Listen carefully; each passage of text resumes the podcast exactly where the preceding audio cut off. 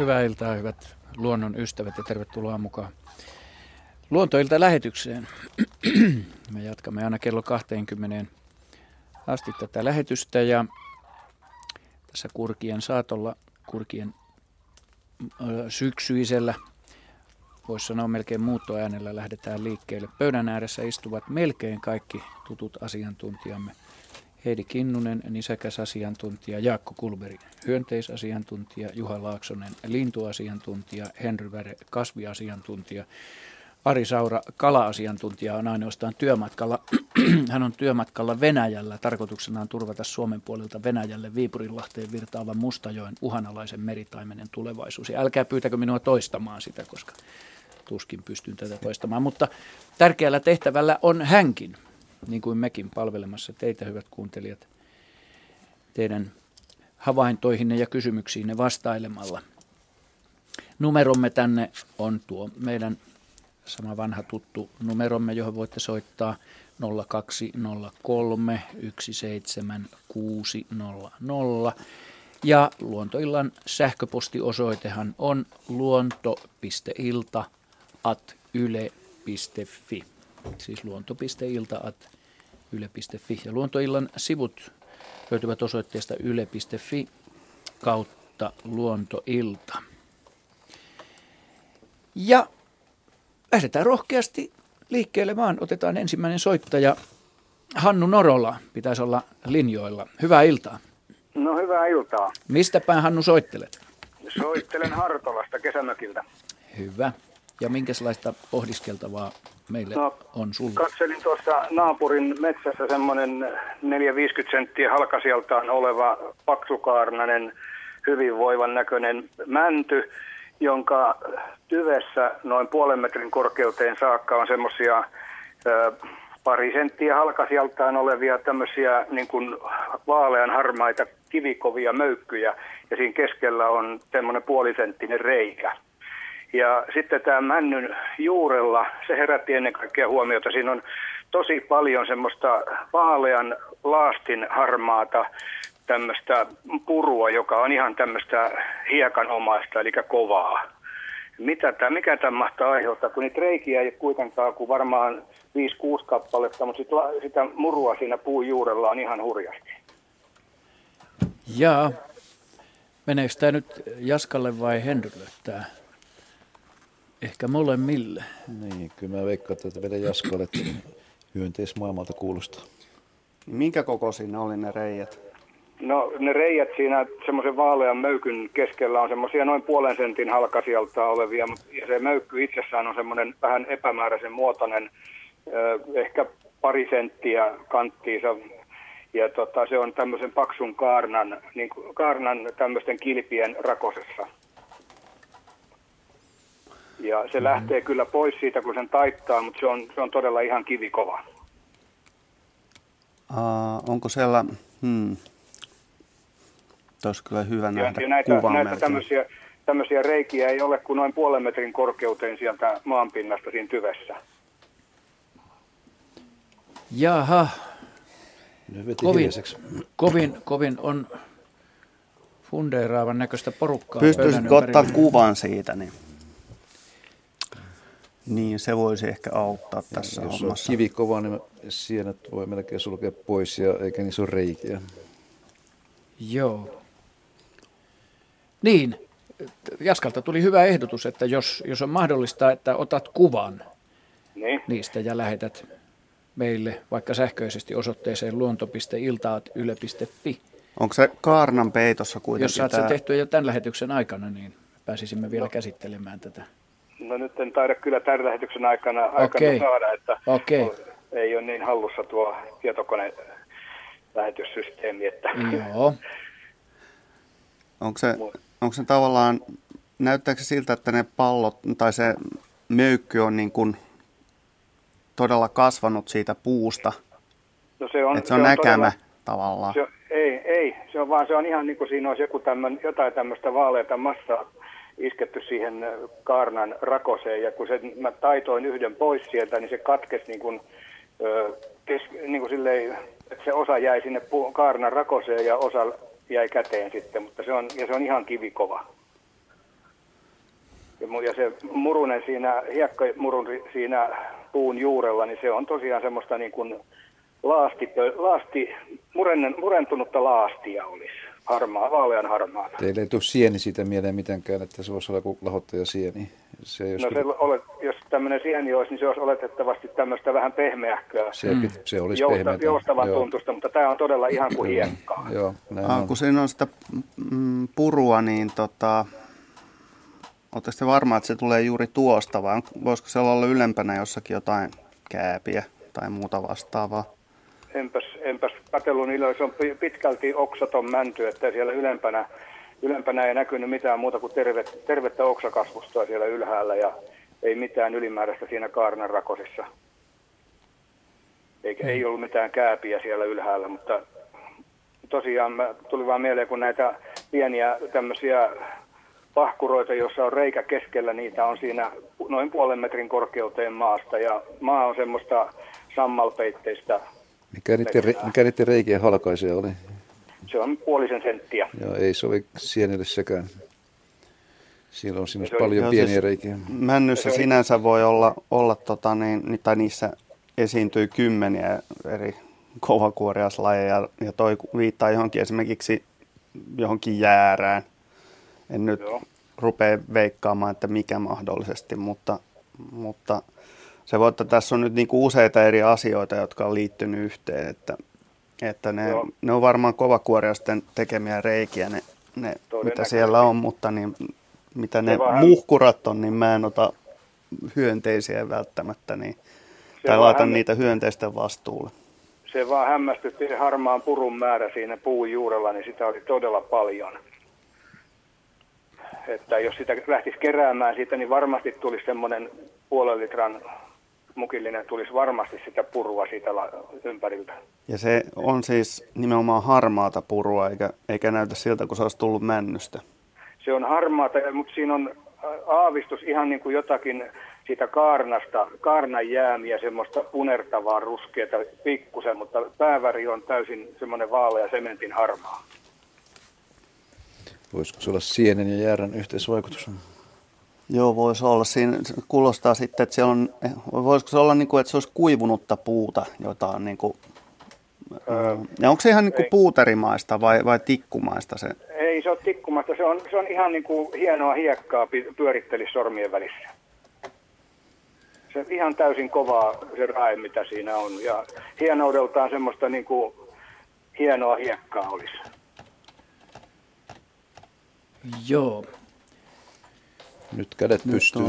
Joo. sen No nyt, nyt tuota, mä ehdotan semmoisen, että, että tuota, niin, ota kuitenkin kuva siitä ja laita se sitten omaan tahtiin, kun saat, saat sen lähetettyä, niin jatketaan tätä pohdiskelua, pohdiskelua se, sitten myöhemmin.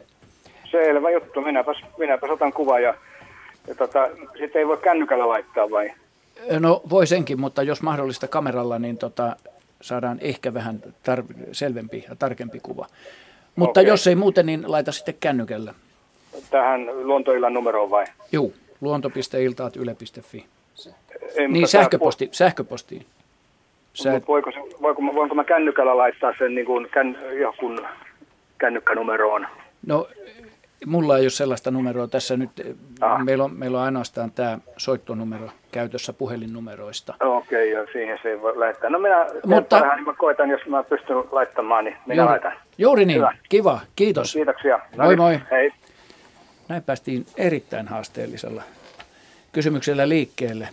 Täällä tuli jo ehdotuksia männyn syylästä täällä, täällä, täällä tuota sähköisessä median, sähköisen median puolella tuolla, tota, mutta emme nyt lähde sitä tästä poistamaan. Niin, poistamaan. Okei.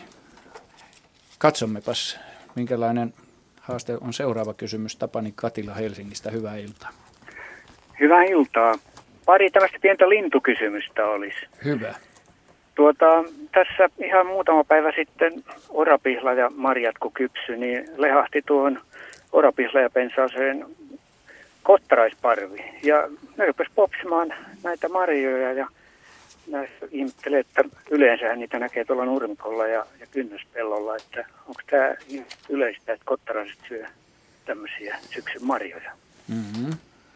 Kyllähän kottaraisille marjat maistuu, jos, jos niitä on hyvin tarjolla ja helppo on syödä ja turvallinen paikka. Että, et ei sinänsä mikään ihme juttu, mutta jos se on teillä siinä niin kuin ensimmäistä kertaa, että siihen on tullut parvi, niin kyllähän siinä on kiinnittää huomioon sitten, että se on poikkeuksellista.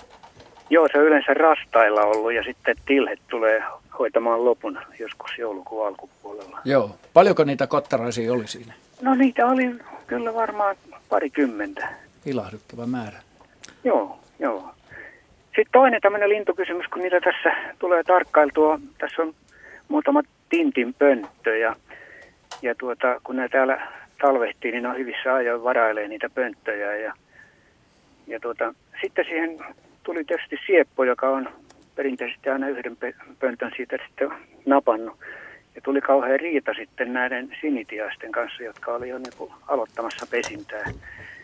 Niin sitten mustarastes, joka myös talvehti tässä, niin se jotenkin osallistui tähän, tähän tuota riitaan ja meni makaamaan yhden pöntön katolle, niin kuin ikään kuin aurinkoa ottamaan. Ja, ja se oli juuri se pönttö, missä nämä sinitintit oli, niin, mitä oli vallannut. Että, että osallistuuko tämmöiset eri lajin linnut niin toisten pesäkiistoihin? Ihan, ihan viehättävä kysymys. Tota, yleensä ei kovin paljon, että jos siinä on selkeästi ollut tämmöinen riita, että talit sinitiästä yrittänyt ajaa tätä kirjosieppoa pois ja ne on kinastellut, niin onhan mahdollista, että sillä mustarastaalla on ollut pesä siinä hyvin lähellä ja se on kokenut sen tilanteen vähän hermostuttavaksi ja ei ole välttämättä tiennyt, että mistä sinä kiistellä ja lintujen käyttäytymistä joku seuraava laji voi ehkä ajatella, että, että onko siinä joku vaarankin paikka, että siellä on joku, joku, joku petokin mahdollisesti lähettyvillä ja sen takia se saattaisi jollain tavalla osallistua siihen, mutta en mä usko, että se on niin kuin valinnut puolta tai ollut siinä, että hän auttaisi vähän sinitiaista ja ajaisi kirjosieppoa VG, että se saattaa olla tulkinta ja sitten sekin voi olla vähän tulkintaa, että mitä se siinä nyt ihan tarkkaan on tehnyt. Sanoitte, että oli vähän niin kuin aurinko ottavassa asennossa, että – Mites Joo, mutta kyllä hän sai sen riidan sitten hiljentymään, että se on kuitenkin niin paljon isompi linturastas, että, että siinä lähti sitten kyllä niin siepot kuin tintitkin vähän etäämmälle siitä pöntön ympäriltä. Että se kyllä tämä tämä toiminta, niin sitten rauhoitti sen. Ja tuntuu, että se olisi vähän ollut niin kuin erotuomari siinä mm. ja Joo, kyllä. hoitanut hommaa. No, mutta silloin se on, niin kuin, tilanne on kuitenkin ollut hyvä, että se on siinä puuttunut. Mutta ei, ei pysty kyllä ihan tarkkaan sanomaan, että miksi se on sen tehnyt. Ja eikä, Joo, ole, eikä, eikä varmasti kuulu ihan mustarastaiden tapoihin. Että tintit taistelee omista koloistaan kirjosieppojen kanssa ja jos on vahva kirjosieppo, niin se saattaa semmoisen vallata, mutta se ei niin helppoa kuitenkaan ole, kun monessa kirjallisuudessa annetaan ymmärtää, että jos, jos, jos kirjosieppo menee semmoiseen talitiaispönttöön esimerkiksi, missä se on naaras paikalla, niin kyllä se kirjosieppo voi, voi vaikka kuolla sinne pönttöön, että ei se, ei se niin, niin ylivoimainen ole kuitenkaan. Ai, se on mahdollista, joo. Tuossa kyllä yleensä aina näyttää, että kyllä se jonkun pöntön sitten valtaa. Se usein pystyy valtaamaan, mutta se ei valtaa sitä sillä lailla, että se menee sinne pönttöön ja ajaa sieltä asukkaan pois, vaan se pyrkii häiritsemään sitä niin kauan, että, että asu, asukas ja yleensä sinitiainen ennemmin kuin talitiainen, niin se ei enää oikein halua mennä sinne pönttöön, sitten se pönttö jää siltä kannalta sinne käyttöön. Mutta joo, ja siis, Sieppo on kyllä taitavampi lentäjä, sen huomaa. Että no Siepot on hyviä, le, hyviä lentäjiä, joo, ja pitkän matkan muuttajia, että siinä joutuu siipiä paljon käyttää, mutta Tämähän on tämä vanha kikka. ja rastas on vaan niin kuin talvella samalla ruokinnalla, että ne tavallaan on niin kuin tottuneet toisiinsa, mutta että se voi olla, että se ilmeisesti tämä riita vaan oli sitten. Niin se meinaat, että ne on, ne on kavereita, kun ne on koko vuoden yhdessä. Se, se on ihan kaunis ajatus, mutta tuota, Ei se, saa, saa tulkita niin kuin inhimillisesti tai sitten vähän eri tavalla. Tulkitat okay. on sallittuja, mm. mutta todennäköisesti tuossa oli kuitenkin enemmän tai vähemmän sattumaa, sattumaa että se sattui siihen tuomaroimaan, mutta Tapani, sulla on oikeus pitää häntä tuomarilintuna tästä lähtien. Okei. Okay, Kiva, hyvä. kiitos kysymyksestä. Kiitos, kiitos, hei. Kiva syksyä, hei. Samoin, hei. Meillä jos seuraavaa soittajaa, tuolla otetaan sähköinen, ei oteta vielä kuvaa, otetaan sähköinen, sähköinen tuota, viesti, jonka Anniina on lähettänyt. Öö, tässä tuota, lukee näin, että istumme tyttöjen kanssa hauskaa elokuista iltaa Haminan Mäntlahdessa. Tämä on lähetetty ilmeisesti juuri eh, tapahtumapaikalta. Joo, niin onkin, kun katson kellonaikaa, milloin tämä on kirjoitettu. No niin, me luemme sen nyt kuitenkin. Pääkaupunkiseudulta tulleena ihmettelemme jatkuvaa ja kovaäänistä sirkan siritystä, jonka laista emme ole mielestämme missään muualla Suomessa koskaan kuulleet. Kuvittelemmeko vai onko tähän joku selitys nimimerkillä epätietoiset ja hymiö? Ja nyt meillä on taustalla siritystä, jonka oletamme liittyvän niin sanottiinko siinä tarkalleen, että missä he asustelivat siis?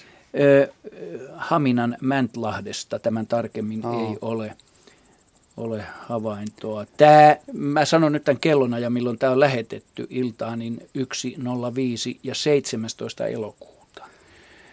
Niin, no kun jos on Haminan Mäntlahdesta kyse, niin kyseessä on idän hepokatti. Että...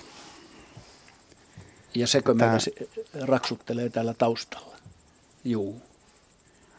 Ja tota niin, tämä laji on, on isokokoinen. to, äh, isokokoinen vihreä, vihreä hepokatti, pienempi kuin tämä Lounais-Suomessa runsaampi ja tässä itse asiassa Helsinginkin seudulla tavattava ää, lehtohepokatti, joka on ehkä hieman intensiivisempää sirinää vielä voimakkaampaa kuin tämä, mikä tässä kuuluu. Joo.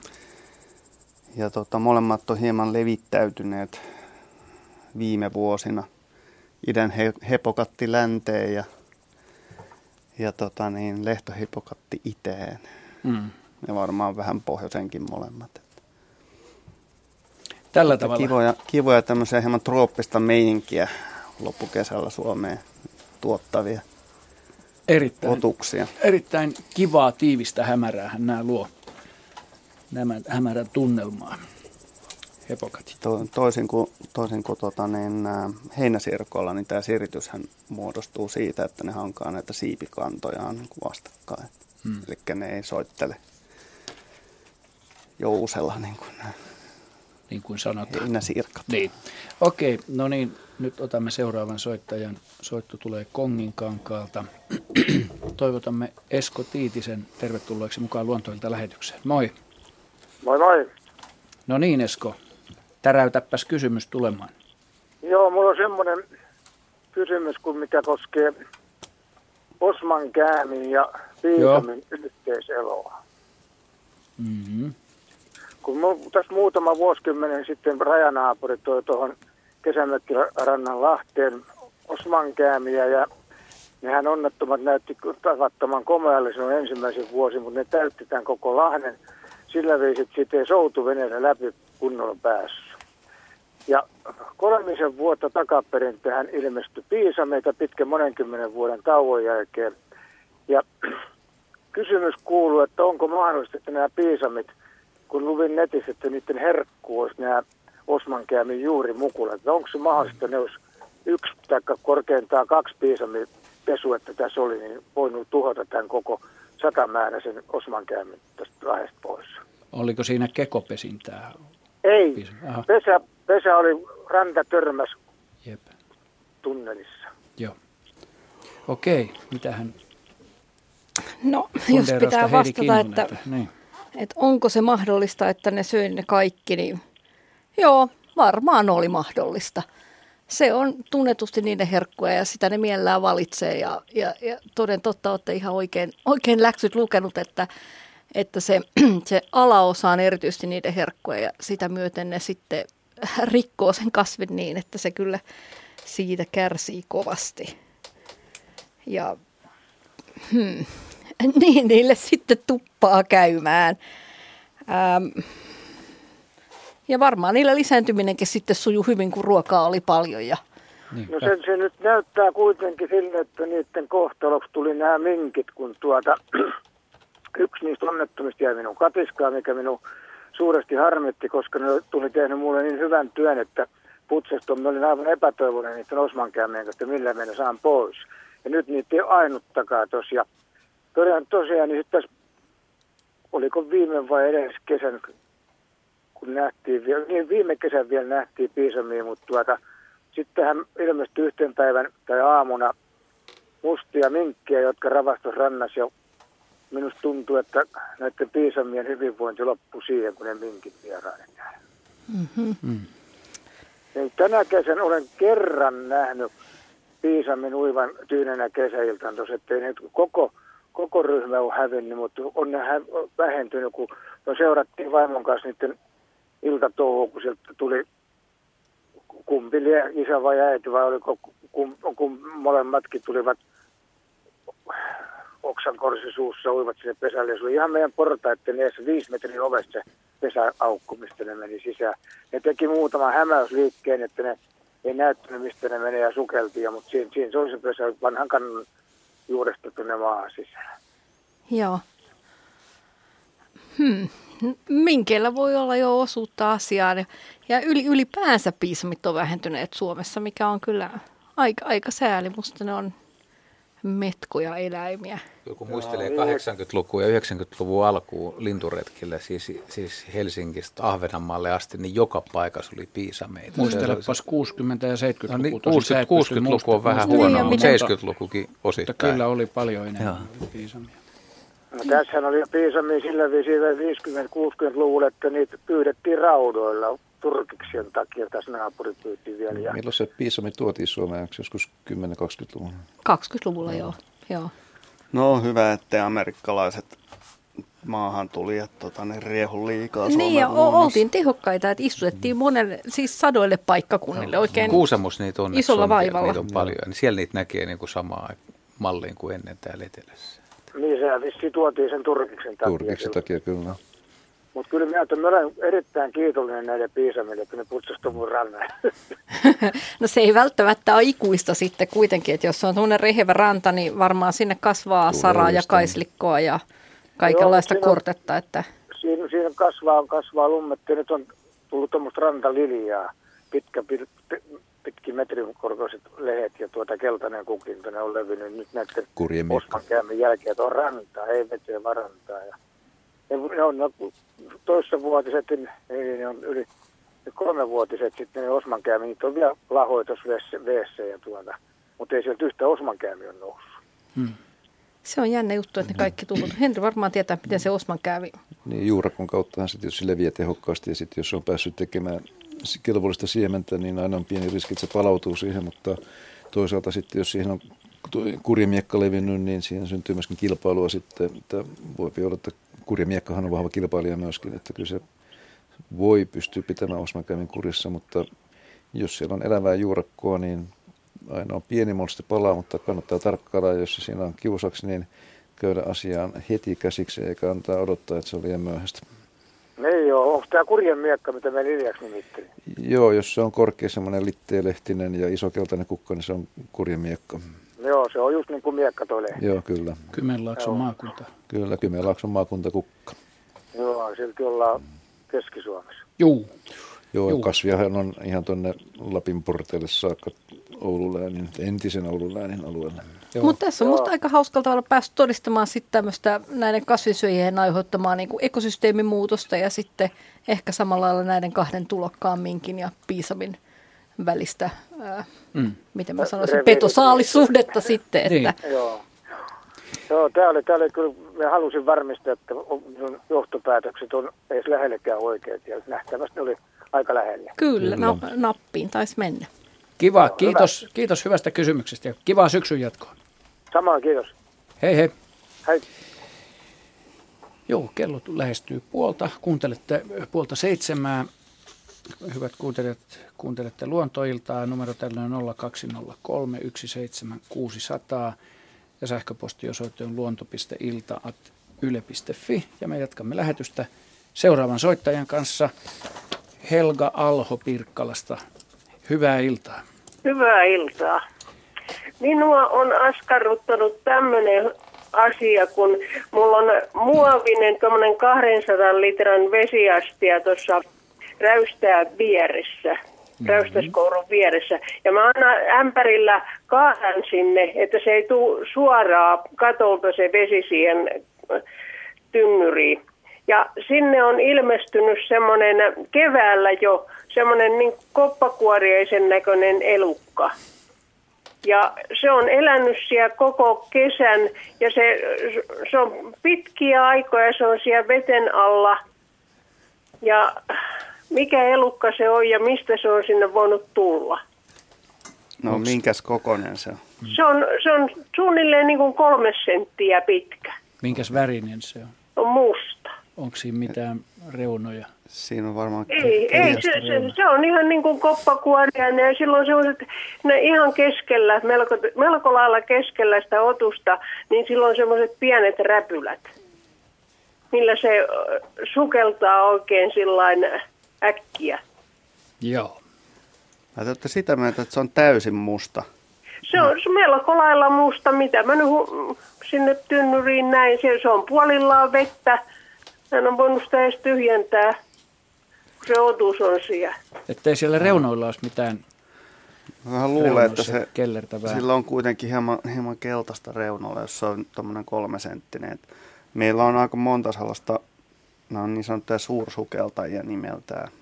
Niin. Ja, ja tosiaan vesikovakuoriaisia ja petosellaisia. Ja, ja näitä, näitä lajeja on useampia, niitä ei pysty näin kuvauksesta tota, niin tunnistamaan kuin ehkä parhaimmallakin vain yhden niistä. Mutta, mutta ne on aika yleisiä otuksia, ne lentää erittäin hyvin.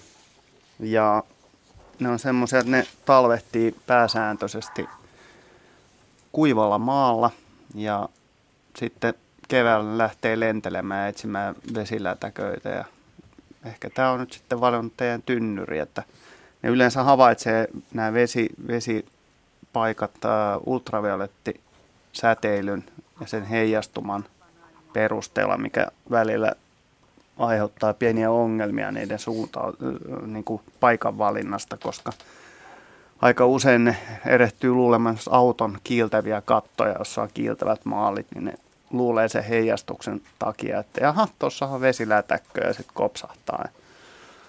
Mutta kyllä ne aika hyvin, hyvin löytää pikku lätäköitä ja ne mielellään myöskin menee nimenomaan pienvesiin eikä, eikä ota sitä riskiä, että, että kalat hyökkää niiden kimppuun. Että, että siksi Mitä tykkää se on No siellä on kaikenlaista, kaikenlaista pikkuotusta, joka on samalla tavalla mennyt sinne. Että siellä voi olla malluaisia, siellä voi olla hyttysen toukkia, tai suorastaan sanon, että siellä on varmasti ollut hyttysen toukkia. Joo, joo, yhtään hyttystä mä en sieltä nähnyt nousuvan toukkia näin uivan siellä, mutta yhtä hyttystä, että silloinhan se pärjäsi hyvin, kun se, siellä oli niitä hyttysen toukkia, mutta lähteekö se siitä lentoon, jos mä kaadan sen veten kaikki pois ja vapautan sen sieltä?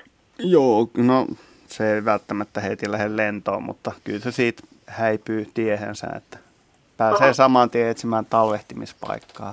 No juu, mä otan sitten, he, he, mua on vähän surrettanut, kun se on koko kesän keväällä kohta niin näin. Ja mun on lapsistanikin kaksen nähnyt ja heti kun ne tuli siihen, että siinä vähän liikettä oli, niin silloin se sukelsi ja vikkelä. Joo, no näin ne tekee. Ja Joo. Mutta ei teidän pidä olla ollenkaan murheellinen. Se on ollut hyvinkin tyytyväinen siellä, jos se on viihtynyt koko kesän. Kyllä se olisi voinut lentää pois sieltä, jos sitä olisi huvittanut. Aha, aha. No, mutta minä, minä jelppaan sitä, mä otan ja tyhjennän. Mm, mukava lämmin sadevesitynnyri koko kesän siinä. Niin. No juu, juu on ollut niin aurinkoisella paikalla, että varmaan on ollut vesi lämmintä. No niin. Joo, no kiitos. Kiitoksia itsellesi Helga. Ja Joo. kivaa syksyn jatkoa. Kiitos samoin sinne. Hei hei. Tähän väliin, ennen kuin otetaan seuraava soittaja, niin otetaan yksi kuvallinen kysymys. Hyvät katsojat, joita olette taas lähettänyt tänne kosolti. Tämä jäi viime kerralla käsittelemättä, kun emme ehtineet. Oli niin paljon muuta mielenkiintoista. Tässä on Pöllön poikasen kuva ja tämähän löytyy osoitteesta yle.fi kautta luontoilta tämä kuva. Kuten kaikilla valistuneilla luontoillan kuuntelijoilla varmaan sähköiset sivut ovat siellä auki ja koko aika edessä. Tällainen, tämän pöllön kuvan on lähettänyt Hilkka Laajala Lappeenrannasta ja saatteena tähän on kirjoitettu seuraavaa. Kun pöllönpoikaset saavuttavat lentokyvyn ja lähtevät pesästä, niin käyttävätkö ne vielä pesäpönttöä levähdyspaikkana? Pihapiirissämme pesi helmipöllö eh, tarkoittaa siis, eh, jossa oli viisi poikasta, siis pöntössä varmaan jotka sitten rengastettiin. Pesä tyhjeni heinäkuun alussa, jolloin hilasin pöntön puusta alas ja puhdistin. Sitä en vienyt vielä takaisin puuhun, koska pönttö on korjattava. Teinkö pöntön poistamisen liian aikaisin? Ee, siis heinäkuun alussa. Ohessa kuva rengastustapahtumasta, näin siis Hilkka Laajalla Lappeenrannasta. Ja todella siinähän on Pöllön poikainen käsineellä varustetussa kädessä. Onko tämä nyt helmipöllön? Helmipöllö, joo. joo. Poistettiinko pönttö liian aikaisin kuin heinäkuun alussa? Ei sitä poistettu, että aika lailla perussääntö on se, no helmipöllön osalta ehkä, että ne poikaset viettää semmoisen kuukauden päivät suurin piirtein pöntössä, riippuen vähän siitä, että, että kuinka lähekkäin ne on kuoriutunut, kun pöllöillä on usein semmoinen tilanne, että ensimmäiset punat munitaan paljon aikaisemmin kuin myöhäisemmät ja siinä voi olla aikamoinen moinen viive ja poikaset voi olla vähän erikokoisia ja suuremmilla pöllöillä vielä enemmänkin, mutta kun tulee aika noin kuukauden päästä, niin ne suurimmat poikaset, ne yksinkertaisesti kurkkii siitä pöntön tai lentoakon suulta ulos ja haluaa lähteä liikkeelle usein erittäin huonostikin lentävinä ja tavallaan se, että sieltä lähtee ne vanhemmat veljekset tai sisarukset ulos, niin se pakottaa myös nämä nuoremmat tulemaan ulos ja ne emot jatkaa ruokkimista silloin pöntön ulkopuolella. Ja silloin, silloin se jatkuu vielä kuukaudenkin päivät ja niiden pitää sitten löytää yllättäviä suojaisia paikkoja, jos tulee sadekelit tai kylmät kelit kuusen oksien alla, ja, mutta ne nukkuu sitten siellä. Että jotkut linnut käyttää kyllä koloja, sitä pesemäkoloakin niin kuin räystäspääskyt, että kun ne lähtee lentoon ja poikas ja lentää, niin ne tulee vielä niin kuin useitakin kertoja sinne omaan pesä, pesäpaikkaansa yöksi, mutta periaatteessa niin valtaosa linnuista niin kyllä jättää se. Ja senhän näkee siis kotipihalla, kun vaikka kirjosieppo on musta aika kiva esimerkki, mihin ihmiset pääsee helposti tutustumaan. Että kun ne kirjosiepon poikaset lähtee jonain päivänä ja menee tilalla katsoa, että se pönttö on tyhjä, niin ei siellä ole seuraavana päivänä eikä sitä seuraavana. Ja periaatteessa sitten se voi tyhjentää, jos haluaa kyllä. Joo, sitten se on tyhjä. Pöllön poikaset on ihan kohtuullisia kiipeilijöitä kuitenkin, vaikka sen lentämisen kanssa olisi. Joo, kyllä se pitää paikkansa, että niillä on aika vahvat kynnet ja ne, ne voi vaihtaa puita ja loppujen lopuksi on aika hämmästyttävä. Tulee mieleen omat sarvipöllöhavainnot Helsingistä, missä, missä aika pienikokoiset pöllöt on lähtenyt. Sarvipöllö tosin pesi tuossa variksen pesässä, että se on eri kuin tämmöinen helminpöllön kolo, joka on siis kolopesiä, mutta ne lähtee pois sieltä variksen pesästä ja saattaa niitä löytää niin kuin yllättävistä puista ja ne puut on aika pitkällä vielä toista, että ne on jopa maassa kävely ja ne on taas kiivennyt sitä runkoa pitkin ylös. Joo. Helminpöllöstä on muuten pakko sanoa semmoinen homma, että kun Suomessa tänä vuonna on ollut vähän myyriä, niin huut kuitenkin nyt kertoo, että on aika kova vaellus alkanut nyt jo ja on tulossa. Ja siis tähän aikaan on, on, on pyydystetty helmipöllöjä ja todennäköisesti niiden on pakko olla Venäjältä perässä. Jos tähän aikaan tulee pöllöjä nyt, nyt joku se on enemmän lokakuun laji, niin voi olla, että tulee huikea helminpöllövaellus, vaikka meille itsellä ei ole ollut kunnon pöllövuotta. Et kannattaa olla tarkkana kaupungeissakin. Hyvä. Tässä aktivoitiin kuulijat ja meidät. Tänne tuli nyt Jari Lintuselta kommentti Joutsasta lähetetty viitaten studiokeskusteluun. Talitiainen oli ollut pöntössä pesimässä. Kirjosieppo oli vallannut pöntön itselleen myöhemmin, kun soittaja puhdisti pöntön, pönttöä. Kirjosiepon pesän alta löytyi talitiaisen ruumis, joka oli munien päällä. Näin. Tämä ei liene tavatonta. Ei, no, joo, mä oon itsekin löytänyt semmoisen sinitiaisen, joka siellä on, on jäänyt, mutta siis sitähän ei voi tietää, että mitä siinä on loppujen lopuksi tapahtunut. Onko mm. se talitiainen kuollut jostain muusta syystä ja Juh. jopa aikaisemmin. Ja Kirjoseppo on vaan sitten rakentanut pesän siihen päälle. Useimmiten sieltä löytyy munia tai poikasia niin kuin Kirjosepon pesän alta, mutta, mutta tota, sitäkään tapahtumasarjaa me emme tiedä, se on vain tulkinta sitten, mutta näin, näin voi käydä. Okei, menemme eteenpäin. Lohjalta soittaa Kauko Tahvanainen. Terve. Terve.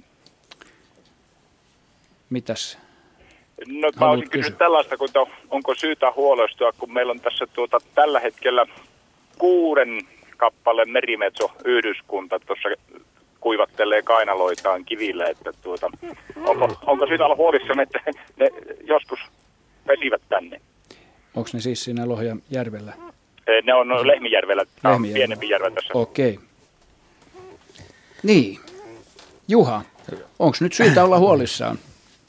Juha näyttää erittäin stressaantunut. Eikö mä yritän, mä yritän miettiä, että miten muotoilisi vastauksen, kun tämä on vähän pidempi, kun pitää lähteä tästä merihommasta liikkeelle, kun mm. merimetsohan kuuluu näihin lajeihin, joita, joita syvästi vihataan.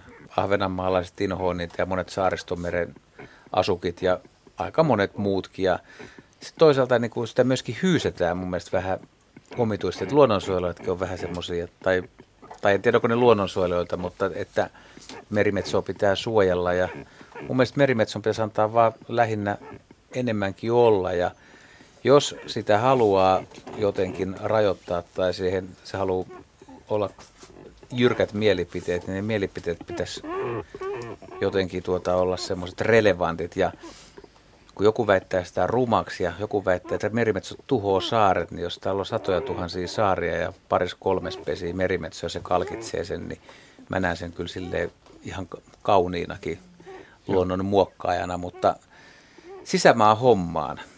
Tämä ääni tässä taustalla ei, ei, ole, tiedä.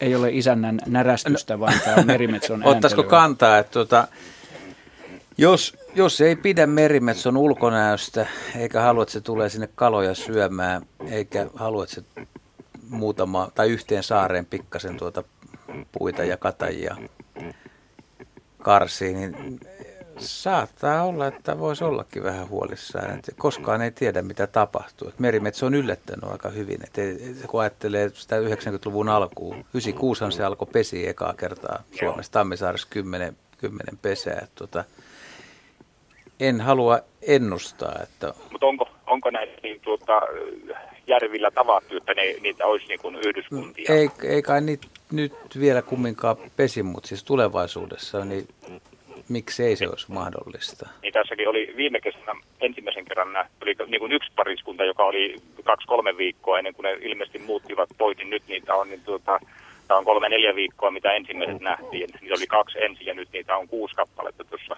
no, kivien edessä kivi, kivillä. Niin, ja ne on hyvin, hyvin jo, niin kun osa kivistä niin on hyvin värjätty valkoiseksi tällä mm. hetkellä. Joo. No, muuttoaikana tietysti niitä voi pysähdellä ja olla, olla tuolla, mutta jos kesälläkin pönöttelee useampi. Et merimetsollahan on tapana se, että, että siinä on useampi lintu ja ne, ne vuoden pari, ehkä viisi vuottakin saattaa seurata tiettyä saarta tai saaristolla, että onko se turvallinen ja sitten yhtäkkiä se pesintä vaan siitä lähtee käyntiin. Että se ei, ei ihan sillä lailla ala, että siihen tullaan ja aloitetaan se pesintä. Ei niin kuin pariskunta kerrallaan, vaan se tulee sitten koko no, isommalla porukalla. Yleensä useammat, mm. että siinä on ollut muut, muutamia pareja Joo. kuitenkin, että että ei, ei myöskään niin kuin satoja pareja, mutta joo, joo. muutama pari. Että, mutta, mutta nimenomaan järvillä, niin miksei, miksei yksittäinen pari voisi kokeilla, jos sattuu tulee keväällä. Että, kyllä se varmaan mahdollistaa, mutta jos, jos Mitä? ihan tämä kysymys oli, että kannattaako huolestua, niin mä en niin. olisi kovin huolestunut. Että tässä... me, me, meinaan vain, että jos maisemat, maisemat muuttuu, niin tuota, siinä niin kuin sanotaan sitten tuota, tontit halpenee ja näin pois. No ei se nyt ihan hetkessä kuitenkaan Mä, mä sanoisin, että siinä rantaviivassa varmasti joku tota, kaataa esimerkiksi metsää ja surruttaa moottorissahan aika häiritsevästi. Että se, mm. sen, sekin voisi vaikuttaa siihen, että ei se, siis se, silloin on peloteltu tällä merimetsolla, että, että, että se, se maisema, totta kai se muuttuu siinä yhdessä luodolta tai saaressa, mutta onko se sitten niin älyttömän vakavaa? Että... Kukat mitä, kasvaa mitä, kauniisti ainakin sen jälkeen. Mm. Mit, mitä tuota kaloja siellä järvi, järvistä muuten niin ravintona käyttävä, käyttääkö se ihan mitä vaan? Mä, joo, kyllä varmasti. Siis se varmasti syö sitä, mitä saa helpoiten joo. kiinni ja mitä sattuu olemaan parvessa saatavilla. Että kyllähän sitten on kiistattomia todisteita, että jos siinä on kuhaparvi merelläkin, niin varmasti syö kuhia, syö siikaa, syö arvokalaa. Että se on, sitä, sitä ei saa kieltää. Että se on se on tota, sitten taas tutkijoilta tai luonnonsuojelijoilta niin väärä tiedonanto, jos ne väittää, että se syö pelkästään vähempiarvoista kalaa. Että kyllä se syö, se syö kaikkea mahdollista, mutta, mutta niissä näytteissä, mitä on saatu, niin no riippuu vähän minkälaisia tutkimuksia on tehty, niin kyllä siellä on aika paljon särkeä ja kivinilkkaa ja tällaista kalaa, mitä ihminen ei käyttäisi hyväksi, mutta on, on myös kuhaa. Hyvä, mutta minä, minä kiitän vastauksesta ja jäädään mielenkiinnolla katsomaan, että mitä tässä tapahtuu vuosien varrella. Me kiitämme hyvästä kysymyksestä ja toivotetaan, toivotetaan sulle Onnea ja menestystä merimetsojen kanssa. Kiitoksia. Mites, Kiva. Mitäs, moi moi. Juha, tuolla etelämpänä, niin onko ne siirtynyt sisämaahan Ruotsissa ja siellä? Mm. Mä en ole kyllä Jaska varmaan tietää, että miten ne pesikö Ky- ne Kyllä ne mun, mun mielestä Isoljärvellä ainakin on. Ja sitten tuohan tuolla Venäjällä niitä on jokivarsilla. Ja, et, tuoltahan ne on kaakosta levinnyt, ettei se ole kuin pelkkiä järviä et, ja jokia. Et. Kalo, kalojen määrästä se on kai kiinni kaikkein eniten. Et. Mun mielestä on vähän hassu tämä koko narina tästä merimetsosta, kun ennen kuin niitä oli, niin kaikki olisi pitänyt sulle vetää niin kuin kalajauhona niin kuin lähiveden niin kuin roskakalat naamariin. Sitten kun joku tekee se ilmaiseksi, niin taas valitetaan. Mm. Mm. Et, ne lato energiaa, fosforia ja muuta kamaa ja paskantaa sen sitten johonkin saareen. Ja... Aivan. No niin, kuusi minuuttia aikaa merisäähän ja otamme, vielä ehdimme ottaa yhden soiton tähän ainakin kevyesti. Helena Saaristo, Tarovuori Viinijärveltä. Tervetuloa mukaan lähetykseen. Kiitos, kiitos. Joo, kysymys on semmoinen, että nähtiin semmoinen näytelmä tuossa alkukesästä, alkuyöstä, tai kuultiin, herättiin siihen. Saukko tuli tuossa Lahden yli ja ajoi jotain toista takaa hurjasti.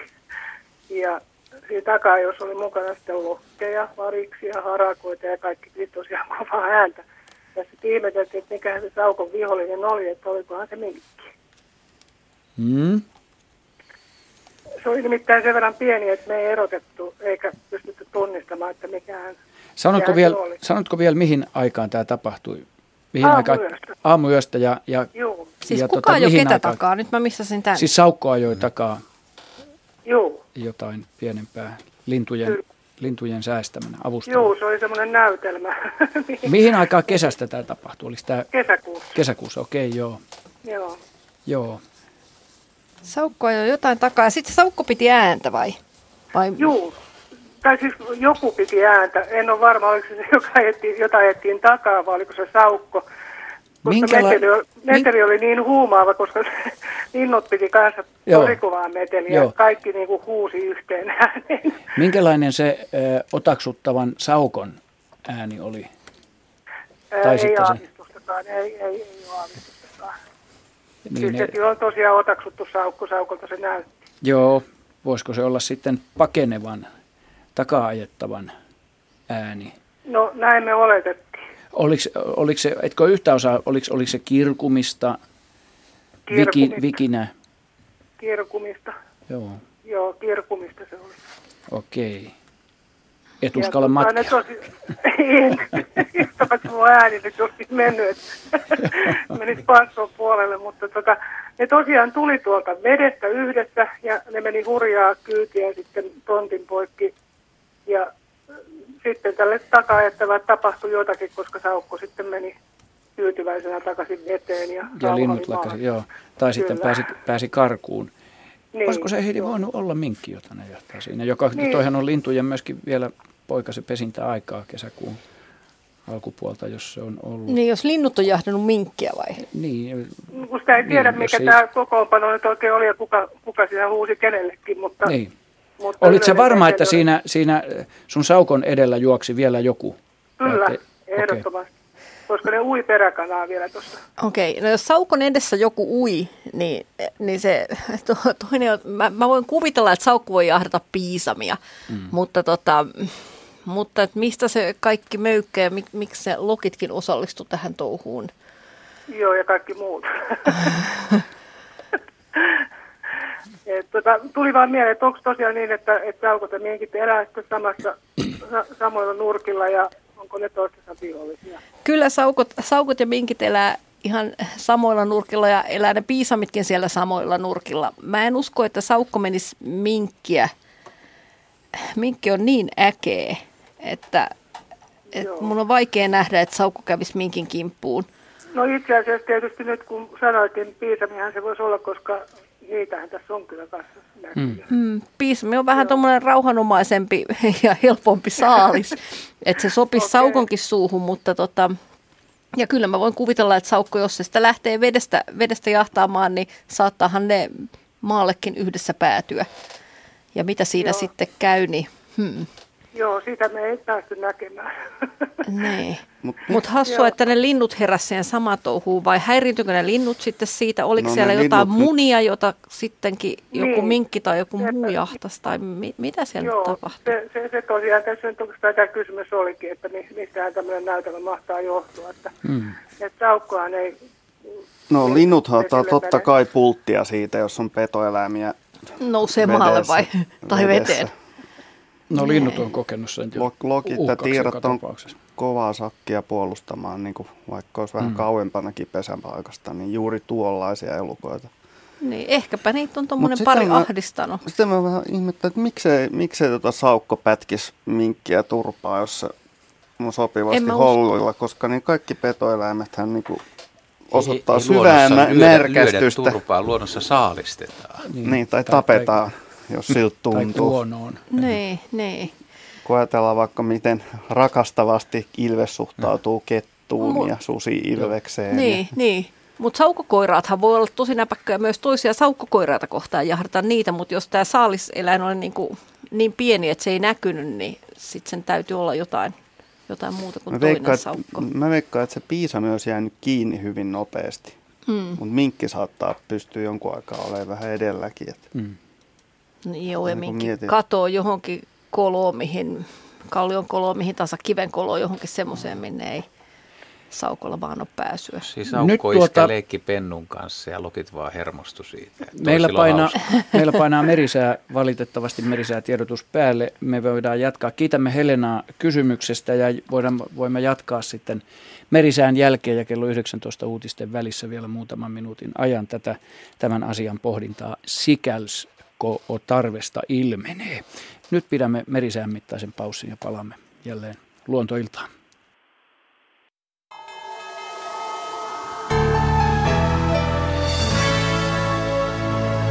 Tässä siis säätiedotus merenkulkijoille kello 18.50. Alkuun kovan tuulen varoitus Suomenlahden länsiosa, Pohjois-Itämeren itäosa ja Selkämeri, idän ja kaakon välistä tuulta 14 metriä sekunnissa – Huomautus veneilijöille Suomenlahden itäosa, Saaristomeri, Merenkurkku ja Perämeri, idän ja kaakon välistä tulta 12 metriä sekunnissa. Pohjois-Itämeren länsiosa ja Ahvenanmeri, pohjoisen ja luoteen välistä tulta 12 metriä sekunnissa. Toista varoitukset. Kovan tuulen varoitus Suomenlahden länsiosa, Pohjois-Itämeren itäosa ja Selkämeri, idän ja kaakon välistä tulta 14 metriä sekunnissa – Huomautus veneilijöille Suomenlahden itäosa, Saaristomeri, Merenkurkku ja Perämeri, idän ja kaakon välistä tulta 12 metriä sekunnissa. Pohjois-Itämeren länsiosa ja Ahvenanmeri, pohjoisen ja luoteen välistä tulta 12 metriä sekunnissa. Suomen koillispuolella on korkeapaine ja lounaispuolella matalapaineen alue. Odotettavissa huomisiltaan asti. Suomenlahden länsiosa ja Pohjois-Itämeren itäosa – idän ja kaakon välistä tuulta 9-14 metriä sekunnissa, aamulla tilapäisesti heikompaa tuulta, iltapäivästä alkaen 7-12 metriä sekunnissa, sadetta tai sadekuuroja. Suomenlahden itäosa, Saaristomeri, Merenkurkku ja Perämeri, idän ja kaakon välistä tuulta 7-12 metriä sekunnissa, sadetta tai sadekuuroja. Pohjois-Itämeren länsiosa ja Ahvenanmeri – pohjoisen ja luoteen välistä tuulta 6-10 metriä sekunnissa, yöllä lyhytaikaisesti enimmillään 12 metriä sekunnissa, paikoin sadetta. Selkämeri idän ja kaakon välistä tuulta 9-14, iltapäivästä alkaen 7-11 metriä sekunnissa, paikoin sadetta. Saimaa idän ja kaakon välistä tuulta 5-9 metriä sekunnissa, sadekuuroja. Odotettavissa perjantai-iltaan asti Suomenlahti, Pohjois-Itämeren itäosa, Saaristomeri ja Pohjanlahti, idän ja kaakon välistä tuulta yöllä alle 14 metriä sekunnissa, päivällä alle 10 metriä sekunnissa. Pohjois-Itämeren länsiosa ja Ahvenanmeri luoteistuulta alle 14 metriä sekunnissa. Säärannikkoasemilla tänään kello 18, Haapasaari, lämpötila on 17 astetta, itäkaakosta tuuli 10 metriä sekunnissa – pilvistä ja näkyvyyttä 35 kilometriä. Kotkarankki 16, Itä 11. Orrengrund 16, Itä-Kaakko 11. Emäsalo 16, Itä 14. Kalpodegrund 15, Kaakko 11. Eestiluoto, Itä-Kaakko 12. Harmaja 15, Itäkaakko 12, heikkoa vesisadetta 10 kilometriä. Mäkiluoto 15, Itäkaakko 11. Pokashär 15, Itäkaakko 11, Pilvistä 17. Jussärö 15, Itäkaakko 10, heikkoa vesisadetta 7. Hanko Tulliniemi 16, Itäkaakko 12. Russärö 16, Itäkaakko 11. Venö 15, Itäkaakko 11. Uuttöö 14, Luode 6, Tihkusadetta 40. Bookshare 13, Luode 6. Ristna lämpötila 14 astetta, tuuli pohjoisluoteesta 1 metriä sekunnissa, vesikuuroja ja näkyvyyttä 18 kilometriä. Gotska Sandöön 13, pohjoinen 1, yli 50. Rajakari 15, Itäkaakko 6, Fagerholm 15, Itäkaakko 7, Kumlinge 13, Luode 5, vesisadetta 7 kilometriä. Nyhamn 13, Pohjoisluode 7, Tihkusadetta 16. Märket 12, Luode 6. Isokari 14, Itäkaakko 11, Vesikuuroja 5. Kylmäpihlaja 15, Itäkaakko 11, Pilvistä 20. Tahkoluoto 15, Itäkaakko 10, Pilvistä 30. Selgrund 16, Itäkaakko 11. Bredskäret 17, Itäkaakko 8. Strömmingsboden 16, Itäkaakko 9. Valassaaret 15, Itäkaakko 5. Kallan 17, Itäkaakko 9. Tankkar 17, Itäkaakko 7, Selkeää 45. Ulkokalla 16, Itäkaakko 11. Nahkiainen 16, Kaakko 10. Raahe 16, Itäkaakko 7, 45. Oulu Vihreä saari 17, Itä 7, yli 50. Marjaniemi 17, Itäkaakko 7, Pilvistä 23. Kemi 1 16, Itäkaakko 10. Ajos lämpötila 17 astetta, tuuli Itäkaakosta 5 metriä sekunnissa, pilvistä näkyvyyttä 35 kilometriä.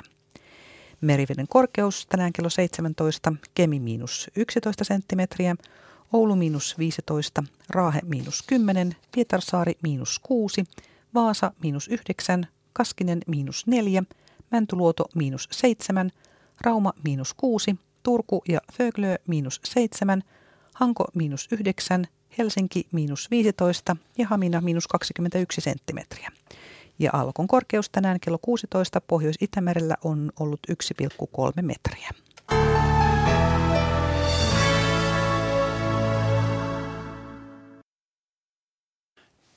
Ja viiden minuutin ajan vajaan sellaisen jatkamme tässä luontoilta aina kello 19 uutisia. Meillä jäi hieman kesken tuo Helena Saaristo Tarovuoren kysymys tai vastaaminen siihen. Niin me jätin... sitä Saukko Piisami Minkki se, niin, vähän pohtimaan, että spekuloimaan sitä, kysymys, että niin. mikä on saattanut olla, mutta, mutta kyllä mä kallistuisin siihen, että, että jos se on ruokaa hakenut, niin silloin se on varmaan ollut piisamia. Voi olla, että se on minkkiäkin sitten jahdannut sieltä pois.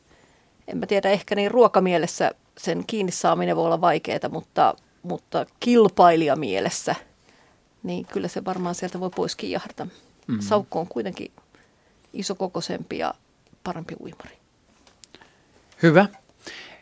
Ja sitten Hannu Norola kysyi meille niitä puolen metrin korkeudessa männyssä olevista reijistä ja siitä purusta, mitä maahan oli tullut. Ja nyt hän on lähettänyt meille kuvia aika pikaisella varoajalla ja kuvat ovat kerrassaan hienoja.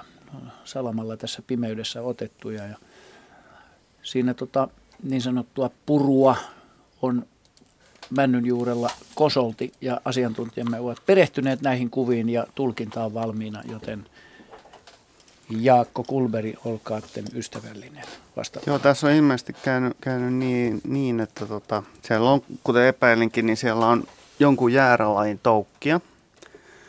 Voin sanoa, että männyn ennuste tulee olemaan huono tuolla menolla. Ja mahdollisesti siinä on käynyt niin, että ne on, nämä toukat on viottanut sitä mäntyä, joka on siis on tosiaan elävä ja, ja siitä on sitten tullut pihkapallosia pintaa ja, ja toi puru on niiden jäärän toukkeen niin kuin ulostyöntämää. Niitä on ilmeisen runsaasti ja mänty. Siellä vähän niin kuin vedetään pettua naamareen. Ja tota niin, haluatko sanoa pihkasti jotain? No pihkaa, siihen on erittynyt siihen vauriokohtaan ja se on se kova aine siinä keskellä, joka napsahtaa kyllä sitten poikki, kun se kunnolla kuivuu. Ja tuommoinen purumäärä tosiaan, kun tuossa on tuon puun tyvellä, niin, niin, niin jos siinä on omakotitalon vieressä, niin harkitisin kohta Muuttua. puuhin muuttua. Aika monen tuomio. Joo, toi ei ole ihan yhden ja kahden toukan tekemään ei jälkeen. Niitä on, niitä on kymmenittäin niin siellä. Ja, ja ellei sadoittain. Siellä ei kohta ole puu ja kuoren välissä mitään muuta kuin tilaa. Joo. Okei, meillä on nyt tässä enää minuutti aikaa kello 19 uutisiin. Me ehdi oikein käsitellä uutta aihetta kannattaa ottaa, mutta meinaatteko ihan, että kuinka lähellä talon pitäisi olla puutalon, jotta, jotta nämä toukat ei ne Jotta se vaara ei, ei, ei, ei niistä semmoista. No, ei, mutta puu kaatuu talon päälle mutta jos, vielä. Mutta jos, puu, kaatuu mutta jos puu on 20 metriä korkea, niin siitä voi laskea, kuinka koko se puu saa olla. Joo. Hyvä, hyvät kuuntelijat. Me jatkamme kello 20 asti luontoilta lähetystä. Kello 19 uutisten ja ilmeisesti urheilun jälkeen ja kerron teille tässä numeron. Se on 0203 17600, jonne voitte lähettää tai soittaa ja kysyä Suomen luonnonvaraista luontoa koskevia kysymyksiä. Ja sähköpostiosoite on luonto.ilta.yle.fi. Ja Luontoillan Facebook-sivut löytyvät tunnuksella Yle Luontoilta. Ja lisämateriaalia voi sinne lähettää osoite facebook.com ja ö, kautta Luontoilta. Mutta nyt siis kello 19 uutiset ja sen jälkeen palaamme luontoillan pariin.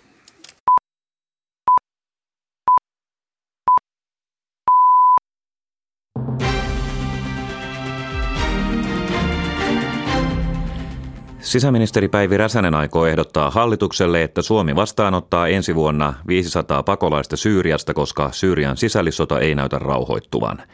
YK on pakolaisjärjestö UNHCR on esittänyt pyynnön muiden maiden ohella myös Suomelle.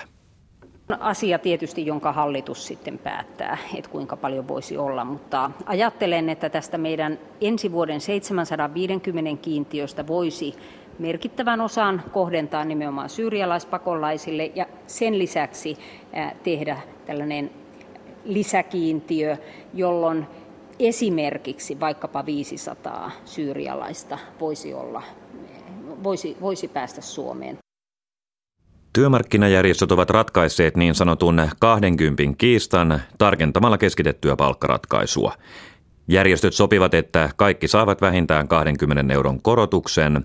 Lisäksi 20 euron korotus nostaa myös lisiä, jos palkkaan on sidottu prosentuaalisia lisiä, kuten vuorolisiä, kertoo Elinkeinoelämän keskusliitto EK-tiedotteessa.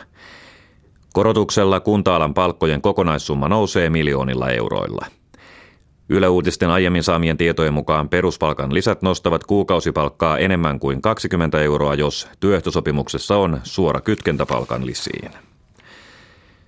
Askartelu- ja sisustustarvikkeita myyvän Tiimari-konsernin emoyhtiö ja konsernin vähittäiskauppaa Suomessa harjoittava Tiimari Retail hakeutuvat konkurssiin.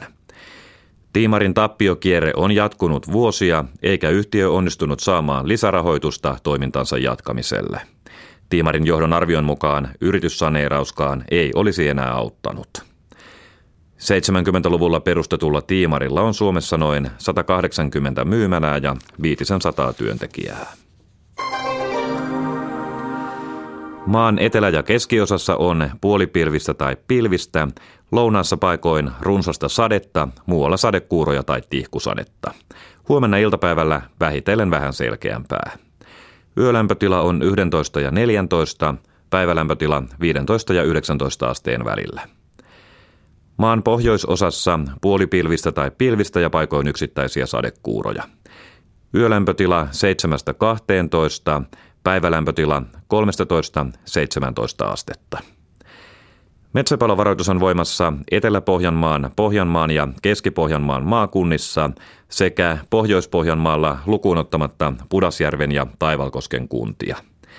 Lapissa metsäpalovaroitus on voimassa Kemin, Tornion, Keminmaan, Tervolan, Simon, Ylitornion ja Kolarin kunnissa.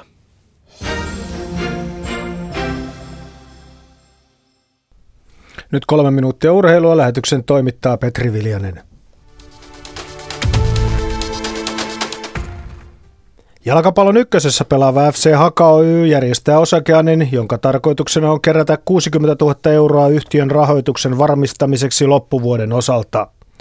Osakannista kertoo seuraavassa FC Haka Oyn hallituksen puheenjohtaja Marko Laaksonen. Joo, meillähän on ollut suunnitelma, rahoitussuunnitelma jo ää, toukokuulta asti valmisteltu ja toteutettukin sitä sieltä asti, jossa tämmöinen 150 000 euron rahoitusvaje on pyritty paikkaan kolmella eri elementillä. Eli siinä on ollut lisämyyntiä, haettu tapahtumatuottoja erilaisin toimenpitein.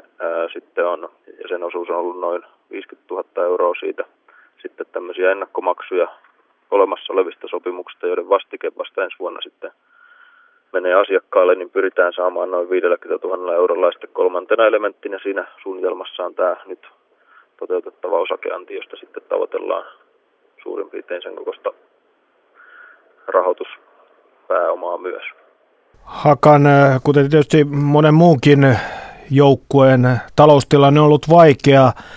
Uskot, että pikkuhiljaa myös Haka, joka taistelee edelleen paikasta äh, veikkausliigaan noususta sinne, niin pikkuhiljaa alkaa tuo taloustilannekin olla kunnossa? No joo, ei, ei se vielä useampaan vuoteen kunnossa ole, mutta tota noin, joka vuosi on menty tähän asti eteenpäin sen tervehdyttämisprojektin alettua 2010. Ja tota noin, oma pääoma esimerkiksi on hyvä mittari, joka oli 2011 miinus 120 000 ja viime vuonna tilikauden päättyessä se oli miinus 40 000 ja nyt tietysti kovasti tavoitellaan jo oman positiivista omaa pääomaa. Et tota, eteenpäin joo, mutta meillä on sen verran paljon niin sanotusti vanhoja syntejä sovitettavaksi, että kyllä tässä vielä kauan menee ennen kuin ollaan niin kuin vakaassa terveessä tilanteessa. Kuinka tärkeää nimenomaan taloudenkin kannalta olisi, että Haka mahdollisimman pian palaisi Veikkausliigaan pääsarjatasolle? Niin, se on mielenkiintoinen kysymys. Siis urheilustihan se on aika selkeä tavoite meillä. Taloudellisesti toki niin kuin lähialueen ulkopuolelta yhteistyökumppaneiden hankkiminen on helpompaa pääsarjatasolla, mutta toki vaatimukset taas sitten joukkueelle ja toiminnallekin on korkeammalla, että se ei, tämä on nyt ehkä enemmän tällainen henkilökohtainen arvio kuin välttämättä mikään totuus, mutta että varsinaisesti talouden näkökulmasta mä en tiedä, onko se niin kriittistä kuin, kuin sitten ehkä taas muista näkökulmista. Tässä tämä lähetyksen urheilut. Urheilu jälleen tunnin kuluttua nyt jatkaa luontoilta. Täällä jatkuu todella luontoilta lähetys. Numero tänne on 0203 17600 ja sähköpostiosoite on luonto.iltaat.yle.fi. Täällä jo iloisesti keskustellaan. Otetaan tähän alkuun, ennen kuin otamme jälkimmäisen tunnin ensimmäisen soittajan, otetaan kommentti viime lähetyksessä virineeseen keskusteluun nisäkkäistä ja päihteistä tästä kombinaatiosta, niin Raimo Manninen Tampereelta on lähettänyt seuraavanlaisen kommentin. Ruotsissa ja mahdollisesti myös Suomessa hirvet kautta hirvieläimet ovat käyneiden omenoiden syömisen seurauksena toikkaroineet sitaateissa humalapäissään. Syötyjen omenoiden määrästä en osaa sanoa, etanoli siis ainakin vaikuttaa muihinkin nisäkkäisiin kuin ihmisiin. Näin siis Raimo Manninen. Näin, no ne rotillahan onkin tunnetusti tehty paljon näitä alkoholikokeita. Harvemmin luonnoneläimillä ei niinkään paljon, ne ihan itse tekee tämän kokeilun sitten, jos Joo. niikseen käy. Jos Siinä on paljon energiaa. Omenaa on tarjolla. Mutta paljon. kyllä sitten hirvi aika vähäistä menee tokkuudaan, koska kyllä etanolipitoisuus on omenassa aika vähän. Käymisestä huolimatta. Ehkä niitä aika isoja määriä Joo. nautittu sitten. Joo. Tähän ei ole tottunut päihteiden käyttäjän. Siksi hänellä on ilmeisesti vaikutus ollut suuri. Otamme tähän nyt soittajan mukaan Jaakko Hernesniemi Helsingistä. Terve Jaakko. Joo, hei vaan. Hei. Joo, tässä on Jaakko. Okei. Okay. Mitäs haluat kysyä? No, kun hirvistä puhuttiin, niin tuota, se sopiikin tähän teemaan. Tota, noin, mä olen semmoinen aktiivinen meriluonnossa liikkuja ja, ja tuota, tehnyt tänä kesänä paljon erilaisia luontohavaintoja, mutta yksi oli semmoinen kummallinen havainto, joka, joka tuota, noin, on semmoinen hirvieläimestä, liekö sitten ollut Tokkurassa, mutta tässä Espoon rannikolla yhytin tuolla purjehtiessäni niin tota, hirven, joka oli uimassa äh, rannikon lähellä olevasta, ehkä lähes uloimasta saaresta, niin tuota, melko kaukana sitten jo Ulapala siintävää vielä kauempana olevaan ainoa, lähes ainoa sillä suunnalla olevaan ulkosaareen. Mm-hmm. Ja tuota, mittasin sen etäisyydenkin merikortilta, niin se oli kolme kilometriä. Ja tuota, yhytin tämän hirven suunnilleen siinä puolivälissä ja, ja tuota, se hyvin määrätietoisesti vaan pyrki siellä horisontissa siirtämään sitä melko kalliosta luottoa kohti. Että mikäköhän tässä mahtoi olla takana? Onko teillä mitään ideaa? Tekis, Jaa. Tekisi mieli sanoa, että huono suuntavaisto. en mä oikein keksi, minkä takia eläimen kannattaisi niinku sille ulommalle luodolle ainakaan hirven änkeä, jos siellä on ravintoakin niin kuin, miten mä sanoisin, nihkeästi tarjolla. Voisiko olla joku semmoinen sattuma kuitenkin, että jostain hassusta syystä lähtenyt siihen suuntaan ja ottanut sen saaren sitten kohteekseen. Mä luulen, että toi kolme kilometriä ei ole hirveelle vielä mikään ihmematka. Että kyllä niillä sorkilla, jotka leviää sillä kivasti suorastaan räpylöiksi, niin kyllä niillä pitkiä matkoja päästellään. Että sikäli niin kuin, ehkä se on sitten tämmöinen piipahduskohde, jossa vaan sitten... Tässä on vaan virhearvio. Kävästään. Niin. Niin, niin tota, mm. joo, mä oon nähnyt hirviä uima, Harjaantunut uimari.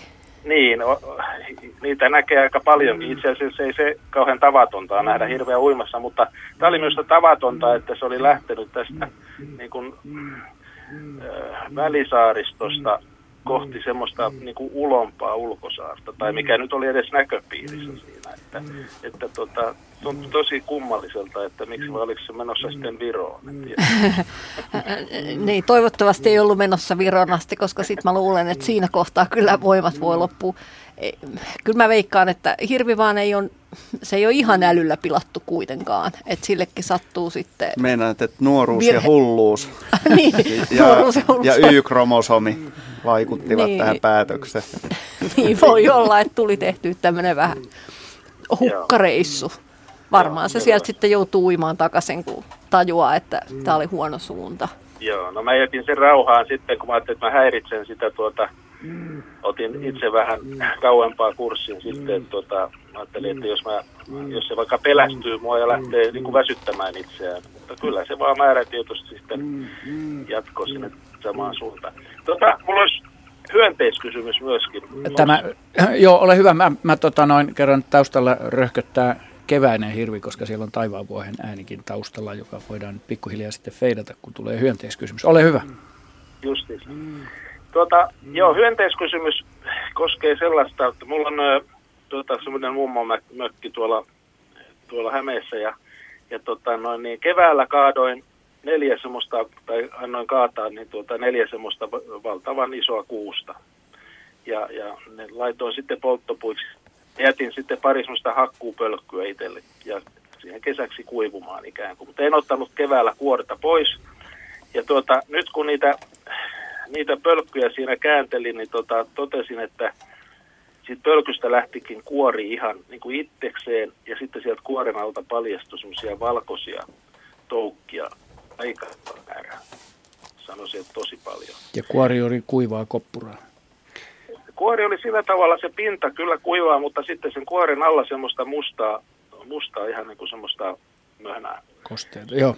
Okay. Ja tota, toukka pituudeltaan ehkä puolitoista senttiä, keskipituus ehkä isoimmat kaksi senttiä. Ja sitten se oli vähän niin kuin semmoinen kumihaitari tai lasten semmoinen, semmoinen haitarilelu. Ja et siinä oli sellaisia niin kuin paksumpia ja ohuempia, semmoisia hyvin teräviä kohtia. Ja pää näytti näin silmämääräisesti ilman mitään suurennuslaseja, niin, tota noin, niin siis se pääpuoli näytti, siinä oli punaista. Mm. Jees. No, kysymys, to... että onkohan nämä toukat ollut siellä jo silloin, kun se puoli pystyssä, vai onko se tulleet sitä maasta siihen? Ne toukat on, äh, niin se oli, oliko se äh, elävä se puu, kun sä kaadoit se? Oli jo. Joo.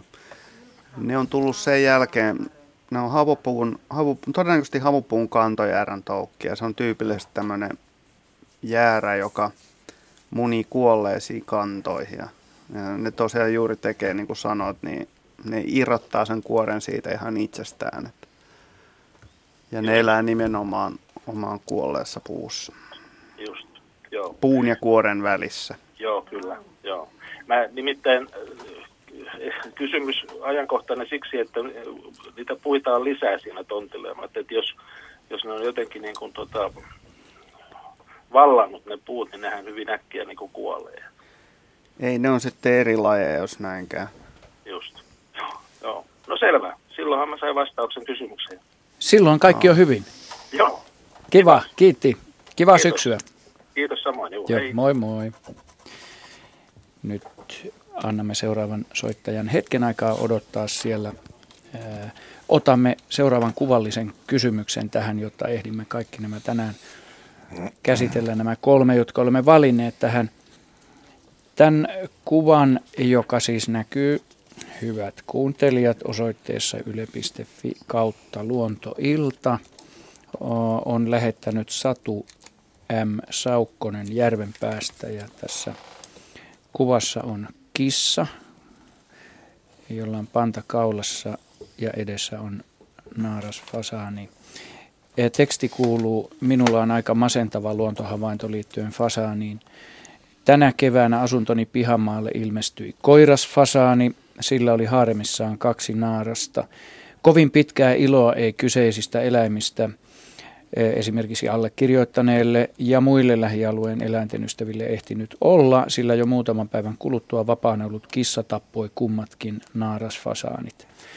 Nyt on koirasfasaanikin kadonnut lopullisesti. Tämän saman kohtalon ovat kokeneet myös tästä muutaman kilometrin päässä olevan kotipaikkani pihalla päivittäin vierailleet fasaanit.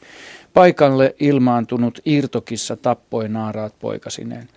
Onko niin, että vapaana liikkuva kotikissa pystyy tappamaan lähes kaikki itsensä kokoiset ja sitä pienemmät luonnonvaraiset eläimet sekä niiden poikaset, jos vain ne kiinni saa. Kaupungissa ja taajamissa kissalla ei edes ole vihollisia. Näin siis kysyy Satu M. Saukkonen Järvenpäästä. Ja kuva, kuva kertoo kyllä, käy todistusaineesta, mitä kissa fasaanille tekee. Tässä naaras fasaani on verissään ja, ja tuota, vielä elossa, mutta siinä kissan, kissan valvonnan alla. Niin, aika jotenkin niin vastaus on lohduttavan kyllä, näköinen, mutta... kyllä, kyllä, mutta tuota, lohduttavan näköinen kuva.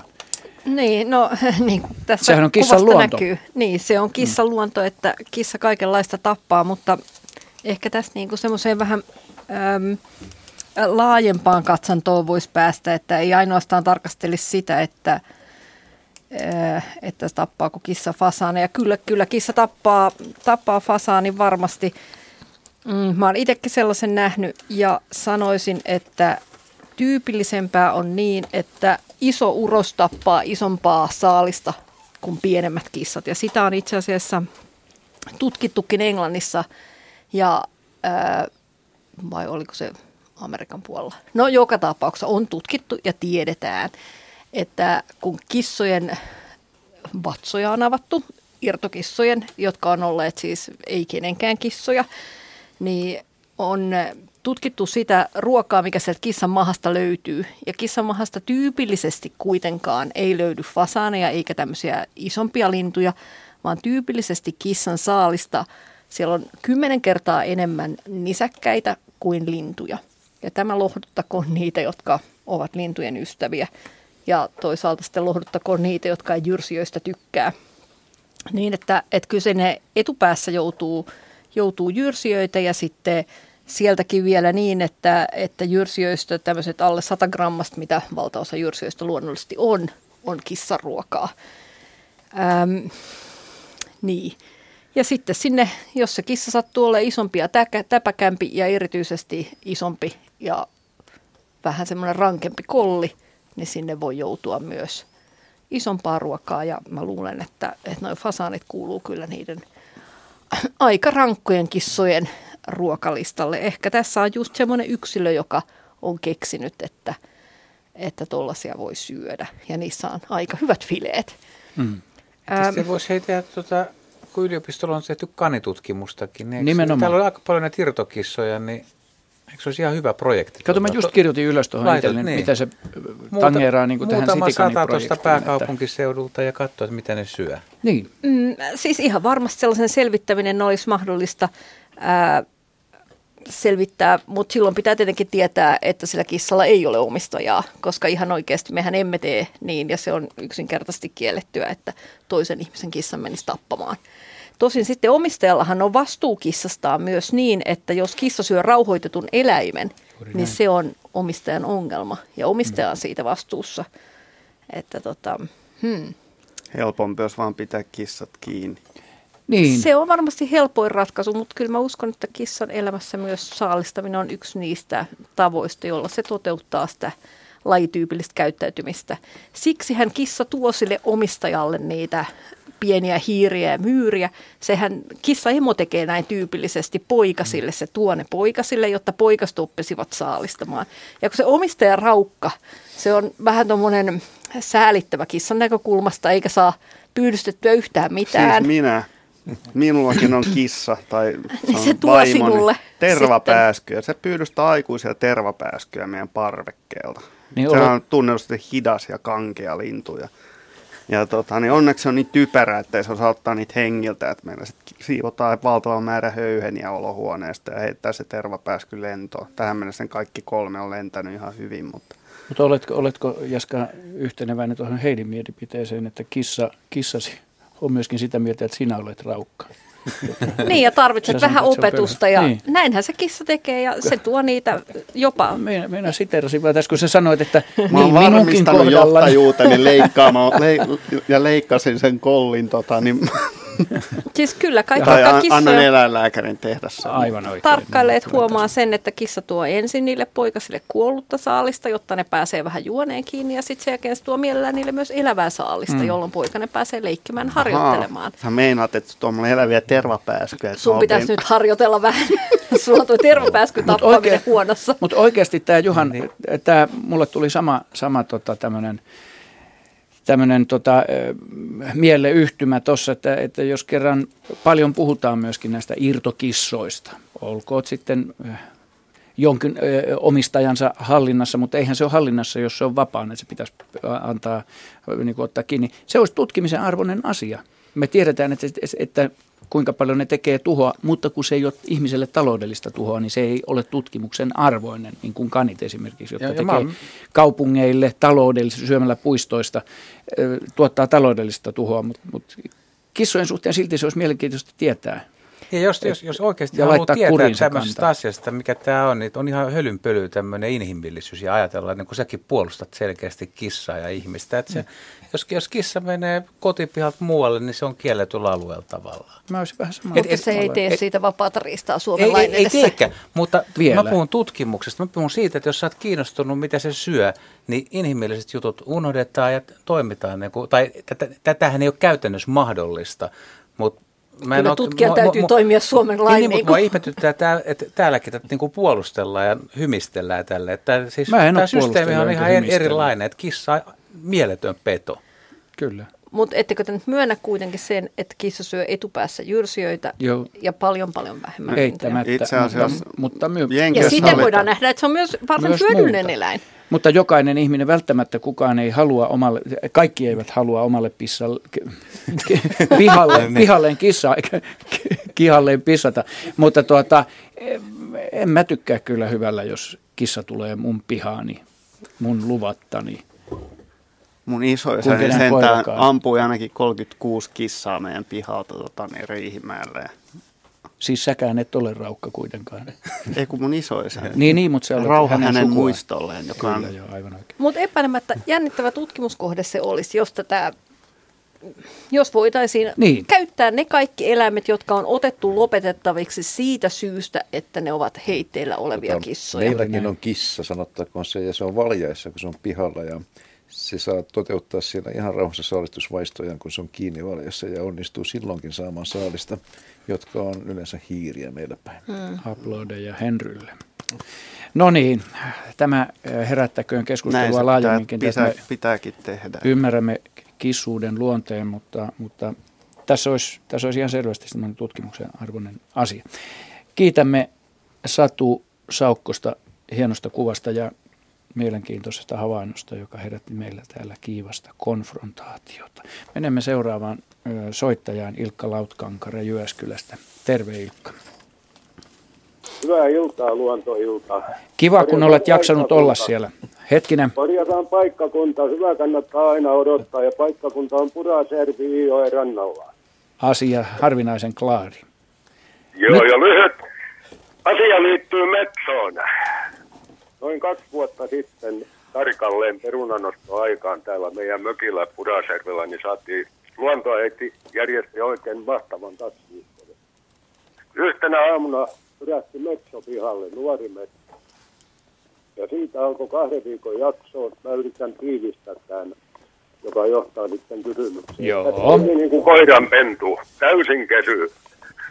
Oli meidän mukana perunannostossa, käveli ihan niin kuin renkipoika vieressä, kun vietiin perunat kuivamaan ja jälleen takaisin pellolle, ihan mukana koko ajan. Toinen vastaava esimerkki, noin viikon olon jälkeen tämä Metso oli naapurissa kaatamassa isoa mäntyä moottorisaalla. Mm-hmm. Kuinka ollakaan, kun mänty oli kaatunut ja saha oli vielä käynnissä, niin tämä lintu, joka me nimettiin Santeriksi, istahti tukille viereen ja kaveri alkoi napsimaan kännykkäkameralla valokuvia, eli saatiin aivan mahtavia kuvia kahden viikon aikana. Sen takia mä lyhennän tätä, että tämä kahden viikon jakso oli niin ihanaa aikaa tämän linnun seurassa, että, että tämä tarina päättyy näin, että tämä lintu nähtiin tuolla joen toisella puolella.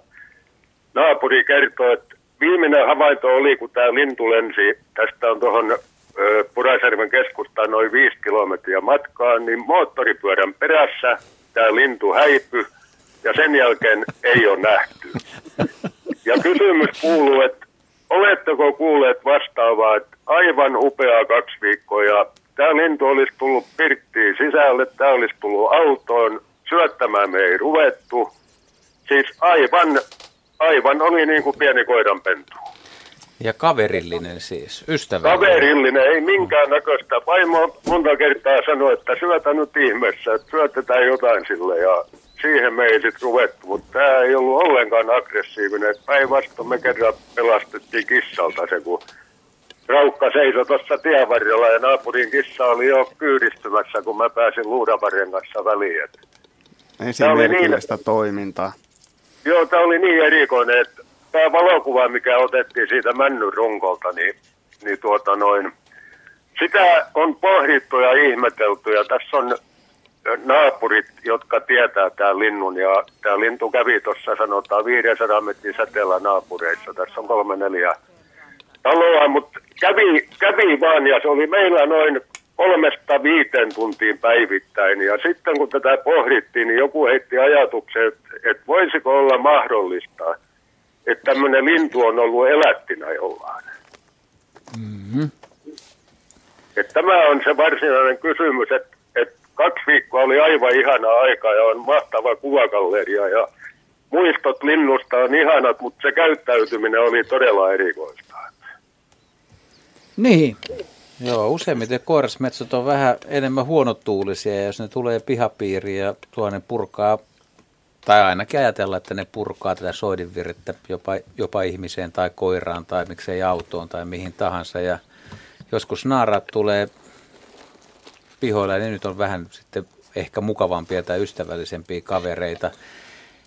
Mä en kyllä oikeastaan uskalla arvata, että mikä tällä yksilöllä on taustalla, että, että en kyllä oikein usko, että kukaan olisi ottanut niin kuin pientä poikasta lemmikikseen tai kesytikseen ja se olisi siitä, siitä sitten muotoutunut tommoseksi. Että, no sama lin, olen ajatellut. Että... Joo, että linnuissa on, on paljon erilaisia yksilöitä ja joissain on hyvinkin inhimillisiä piirteitä ja tässä on nyt tapahtunut tämmöinen hahmo, joka on, joka jostain syystä käyttäytyy näin, mitä, mitä mä en kyllä osaa selittää, enkä tiedä osaako kovin moni muukaan. Että se on vaan hieno, hieno erikoinen tapahtuma. Ja on todella ja kateellisena näin... kuuntelijoilla olisi ollut kiva olla näkemässä ja jopa seurustelemassa tämmöisen Mopoilla kanssa. yhdessä metson. Oliko se, Joo, kyllä, joo. kyllä oliko, oliko se Ilkka siis täysikasvunen?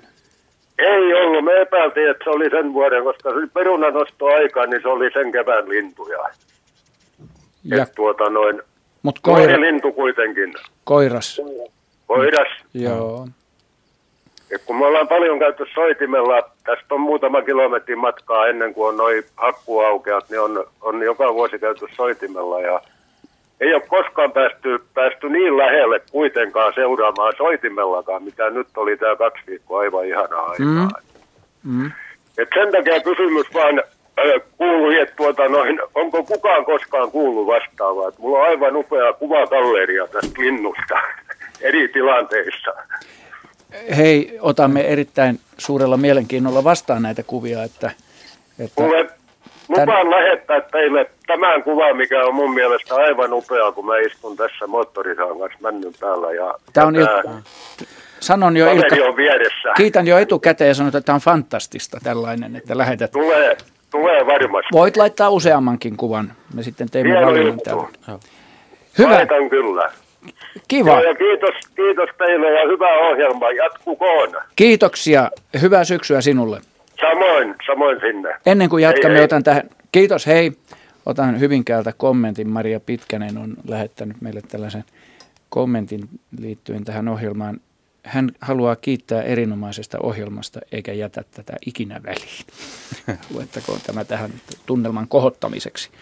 Ei sillä, että se olisi tässä apea ollut millään, mutta olin huomaavina tässä pientä kinastelua liittyen kissoihin. Tämä leiri jakaantui ihan selvästi jyrkästi kahtia. No niin, ja niin, sitten Metso Metsosta vielä. vielä pari sanaa. Siis mä, mä oon saanut kuulijoilta muutamia, muutamia valokuvia, siis että on ollut, ollut tota Metso, joka on ollut pihapiirissä, joka on mm. käyttäytynyt ystävällisesti, että kyse ei ole mistään ihan ainutlaatuisesta tapahtumasta, mutta useimmiten ne metsot, jotka tulee, niin saattaa olla vähän – vähän hanakampia haastamaan ja taistelee, mutta myös tällaisia kilttejä tai mukavia kavereita on. on kuullut kyllä. sellaisesta naarasmetsosta, joka oli puoliväkisin tunkenut itsensä veneeseen tyyppiä jonon jatkona. Ja On, Onko tämä se, mikä aikoinaan lähti Rönsääri lintua? Se on juuri se sama, joo. joo. Olen kuullut saman tarinan. Mutta, Sehän saattoi olla ihastunut johonkin lintumieheen.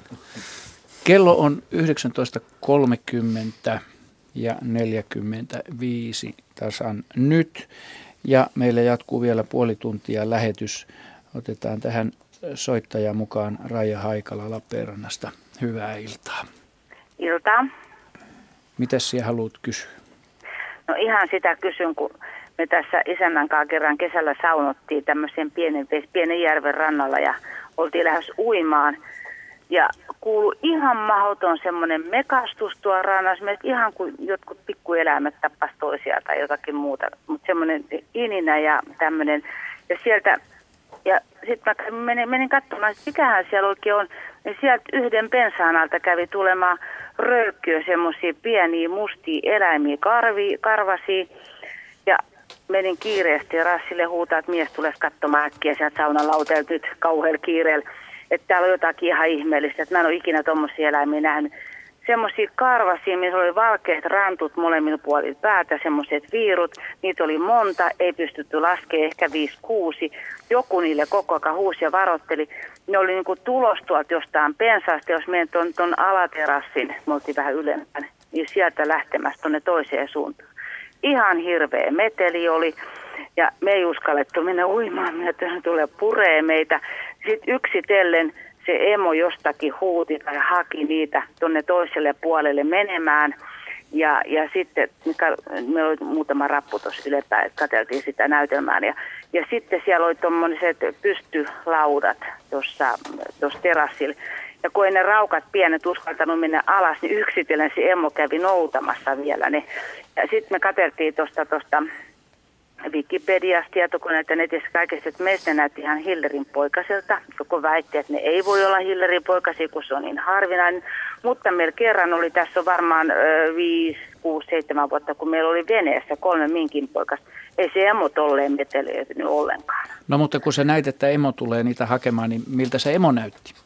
No kun mä en nähnyt sitä missään, kun se huuti jossain tuolla, se oli jossain piilostossa kätkössä. Okay. Ja se, se meteli oli niin kamala, kun ne vinkuja huusi ja ne yritti tulla terassille, mies heilutti pyyhettä vielä ja meistä älä nyt ihmiset puree varpaat meitä. Osaatko sanoa yhtään määritellä niiden poikasten kokoa?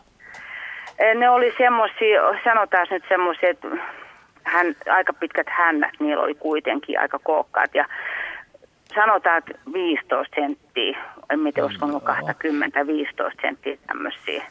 Kauhean vaikea oli määritellä, kun Joo. ne, ne koko vilkkaasti liikkuu ja niillä oli ihan selkeästi ne valkoiset raidat. Oli Hyvä. Entäs tuota, entäs tuota se hännän pituus suhteessa sen? Ja mun mielestä oli pitempi pitu. se häntä, joo. Pitempi Mut kuin... Oli, joo, pitempi kuin se elukka itse. Joo. Hmm?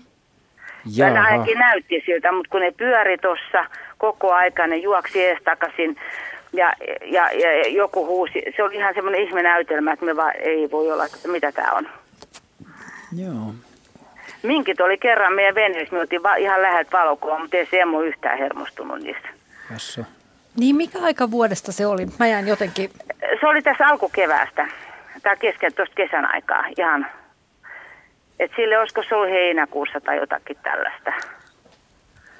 Mutta alkukesää kumminkin.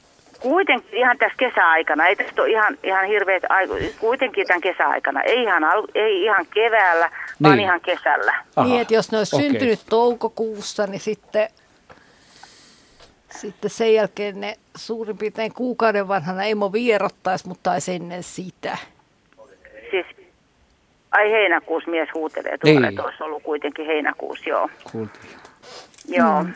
No, niin, no jos niillä näkyy ne naamarit, niin mun on vaikea keksiä mitään muuta nisäkästä.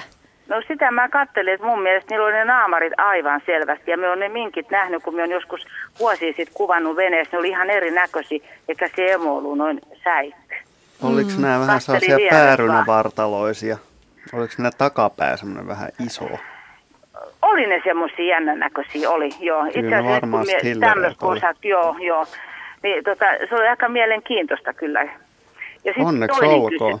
Joo, joo. Epäilemättä. Eikä, ei ollut kameraa, ei ollut kännykkää, kun me oltiin alhaan saunassa, oli ylämökissä kaikki. Niin. Ja sitten toinen kysymys. Keväällä oli paljon vaskitsoita kuolleita täällä meidän mökkialueella. Ja nyt on pari vaskitsaa löytynyt vähän tuosta ylätieltä että kuka tappaa vaskitsat. Niillä on jotain pientä puremajälkiä ollut tai pyrstö on katkenut tai muuta, mutta kuka niitä niin kuin, tappaa?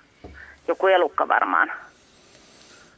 Jaa. Joo, olisiko supi käynyt tai joku muu sitten niitä. Ei supikoira syö kokonaan tai vie Se varmaan se. Mutta miksi niitä on napsittu? En tiedä, hmm. mikä niitä voisi. Ei, Napsiminen ei, jää. Kuulee käärmeeksi niitä. Joo. Niin. Onko vaskitsa hyvän makuinen? Kyllä se joku lintukin voi käydä nokkimassa vareksi. Mietin just, että miltäköhän se mahtaa. Se vähän haisee sillä vaskitsa. En uskalla arvata, jos ei ole jäänyt mitään. Mutta Hilleri-havainto on kuitenkin hyvä, koska Hillerit on, on, on vähentyneet ja, ja tiedetään, että – että kanta on ollut laskussa ja itse asiassa varsin, varsin niin kuin syystä, jota ei oikein tunneta.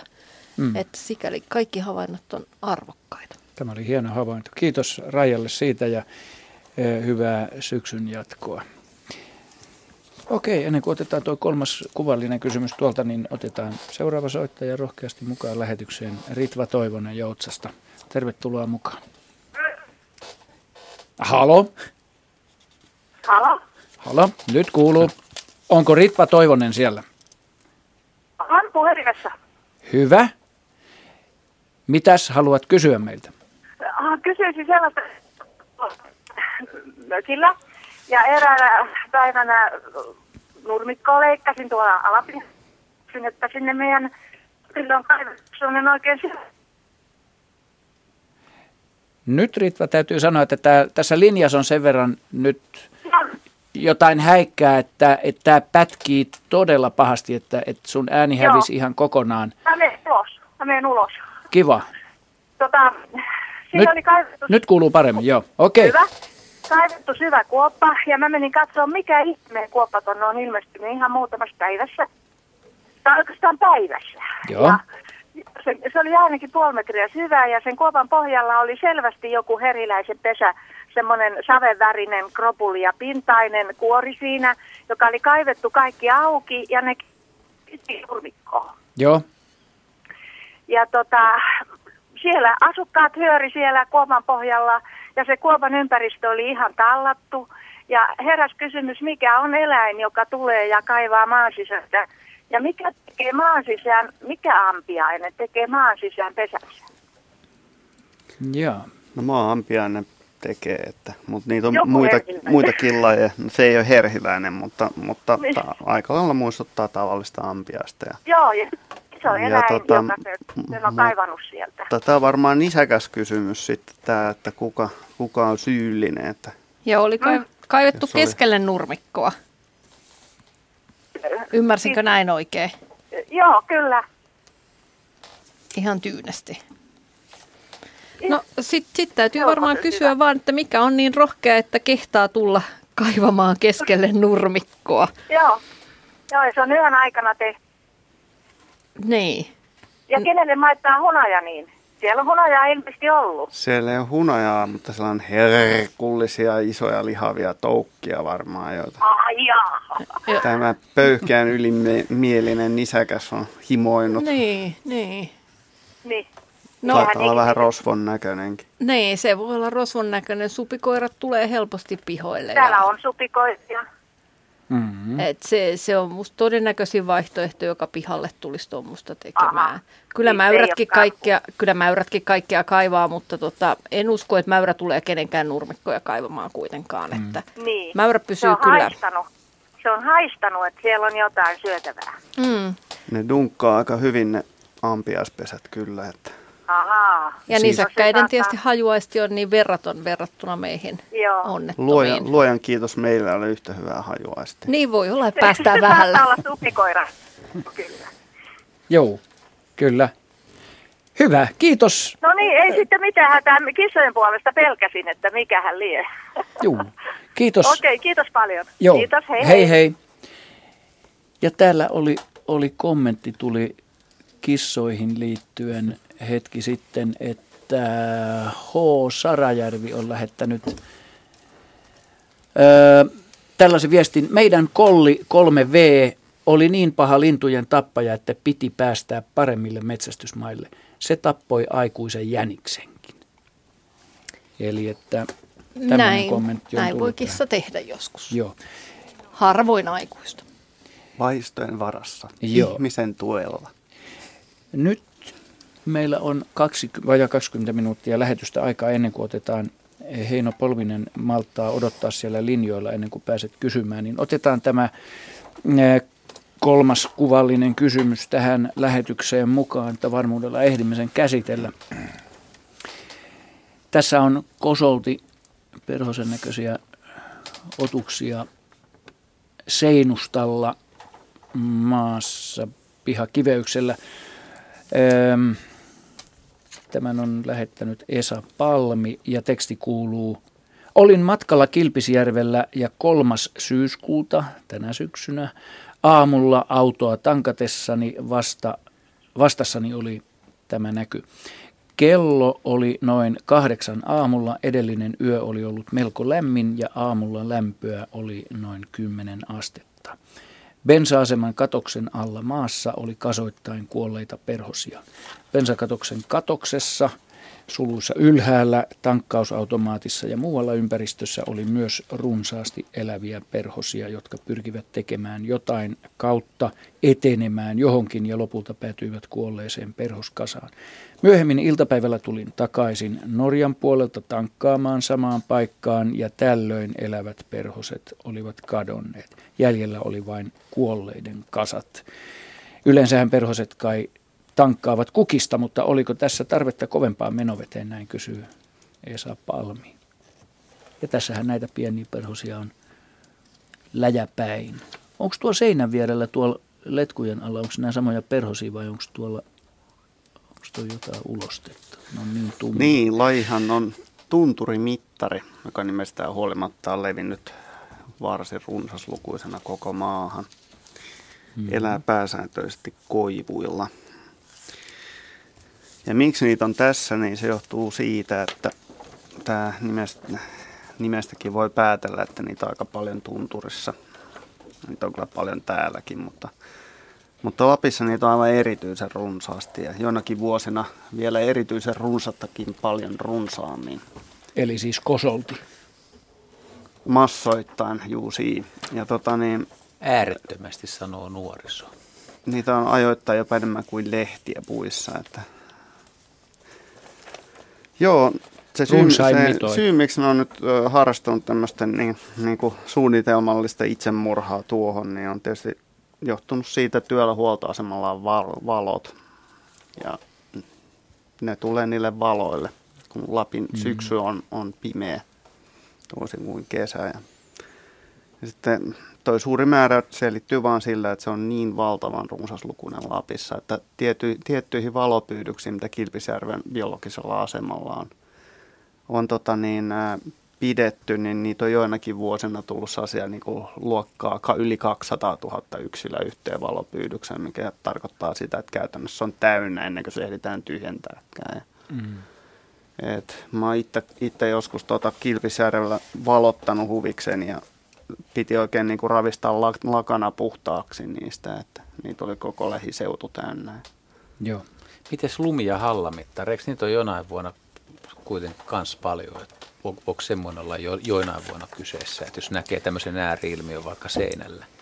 No tota niin, kyllä niitä on Lapissa ollut, varsinkin Utsioon alueella on toista näistä muistaakseni ollut. Olikohan se lumi, lumimittari ja niin samaan tyyliin, että että toi syy, että miksi ne on niin runsaita tuolla Lapissa, niin se varmaan johtuu siitä, että siellä on vähän yksinkertaisemmat nämä ravintoverkot ja homma lähtee käsistä helpommin. Ja, ja tota, täytyy sanoa, että tällä menolla niin ei ole mitään suurta pelkoa siitä, että puuraja nousisi mitenkään erityisen hurjaa vauhtia. Porot vielä tape, paketoi sen lopunkin yrityksen. Että ja jo 2000-luvulla niin noita tunturimittari tuhoja on ollut Kilpisjärven alueella useampana vuonna.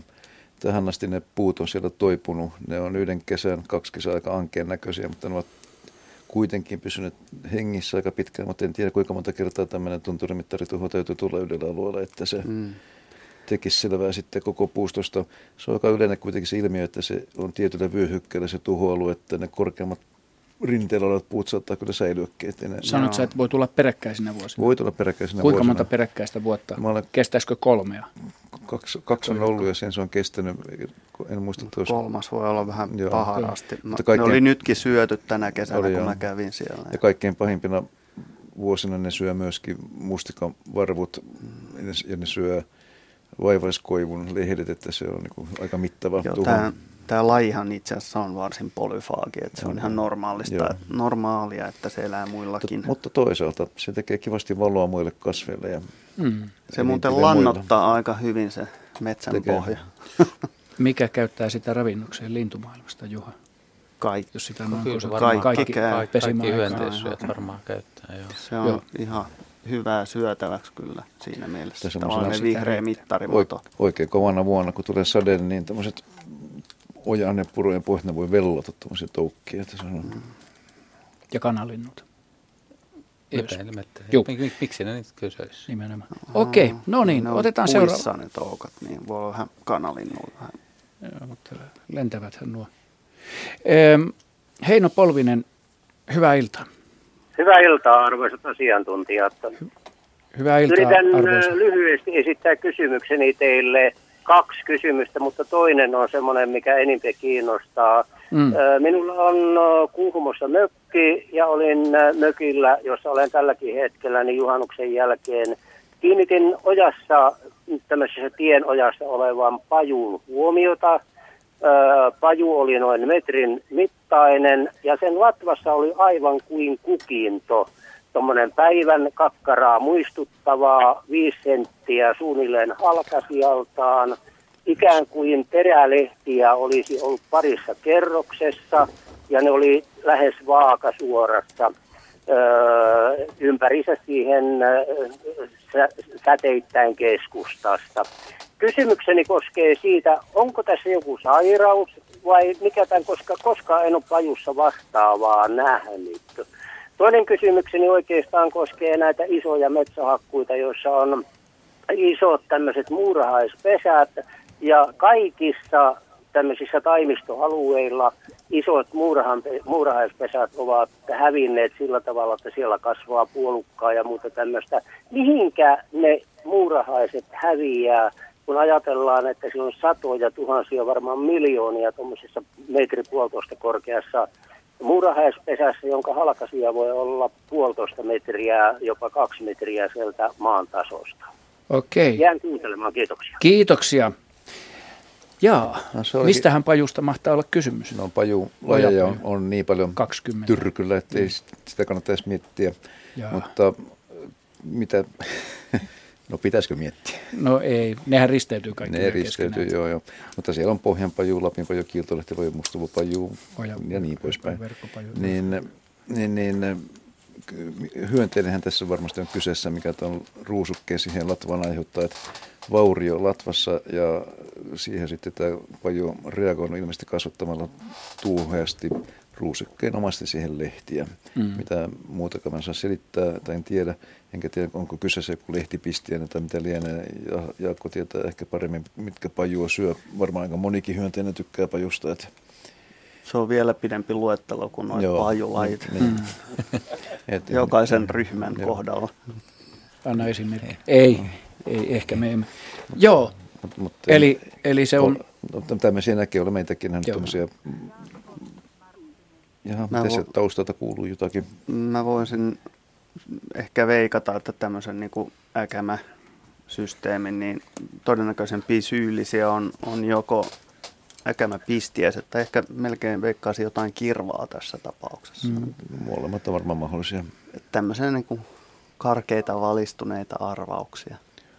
No entäs sitten nämä metsähakkuuaukeilta niin hävinneet muurahaispesät? Niin, Mihin mä ymmärsin muurahais... tämän näin, että muurahaispesät on aiemmin olleet metsässä ja sitten mm. ne on hävinnyt, no, kun metsä on poistunut. No sehän kertoo oikeastaan sen tilanteen, että kekomuurahaiset tykkää, kekomuurahaiset tykkää vähän niin kuin hyödyntää sitä metsää myös, paitsi että ne syö kaiken muun elävän materiaalin sieltä pois, niin myös siten, että – ne lypsää männyllä eläviä kirvakolonioita. Eli käytännössä niin aika huomattava osa männyn kasvusta menee kirvojen kautta murhaisten suihin.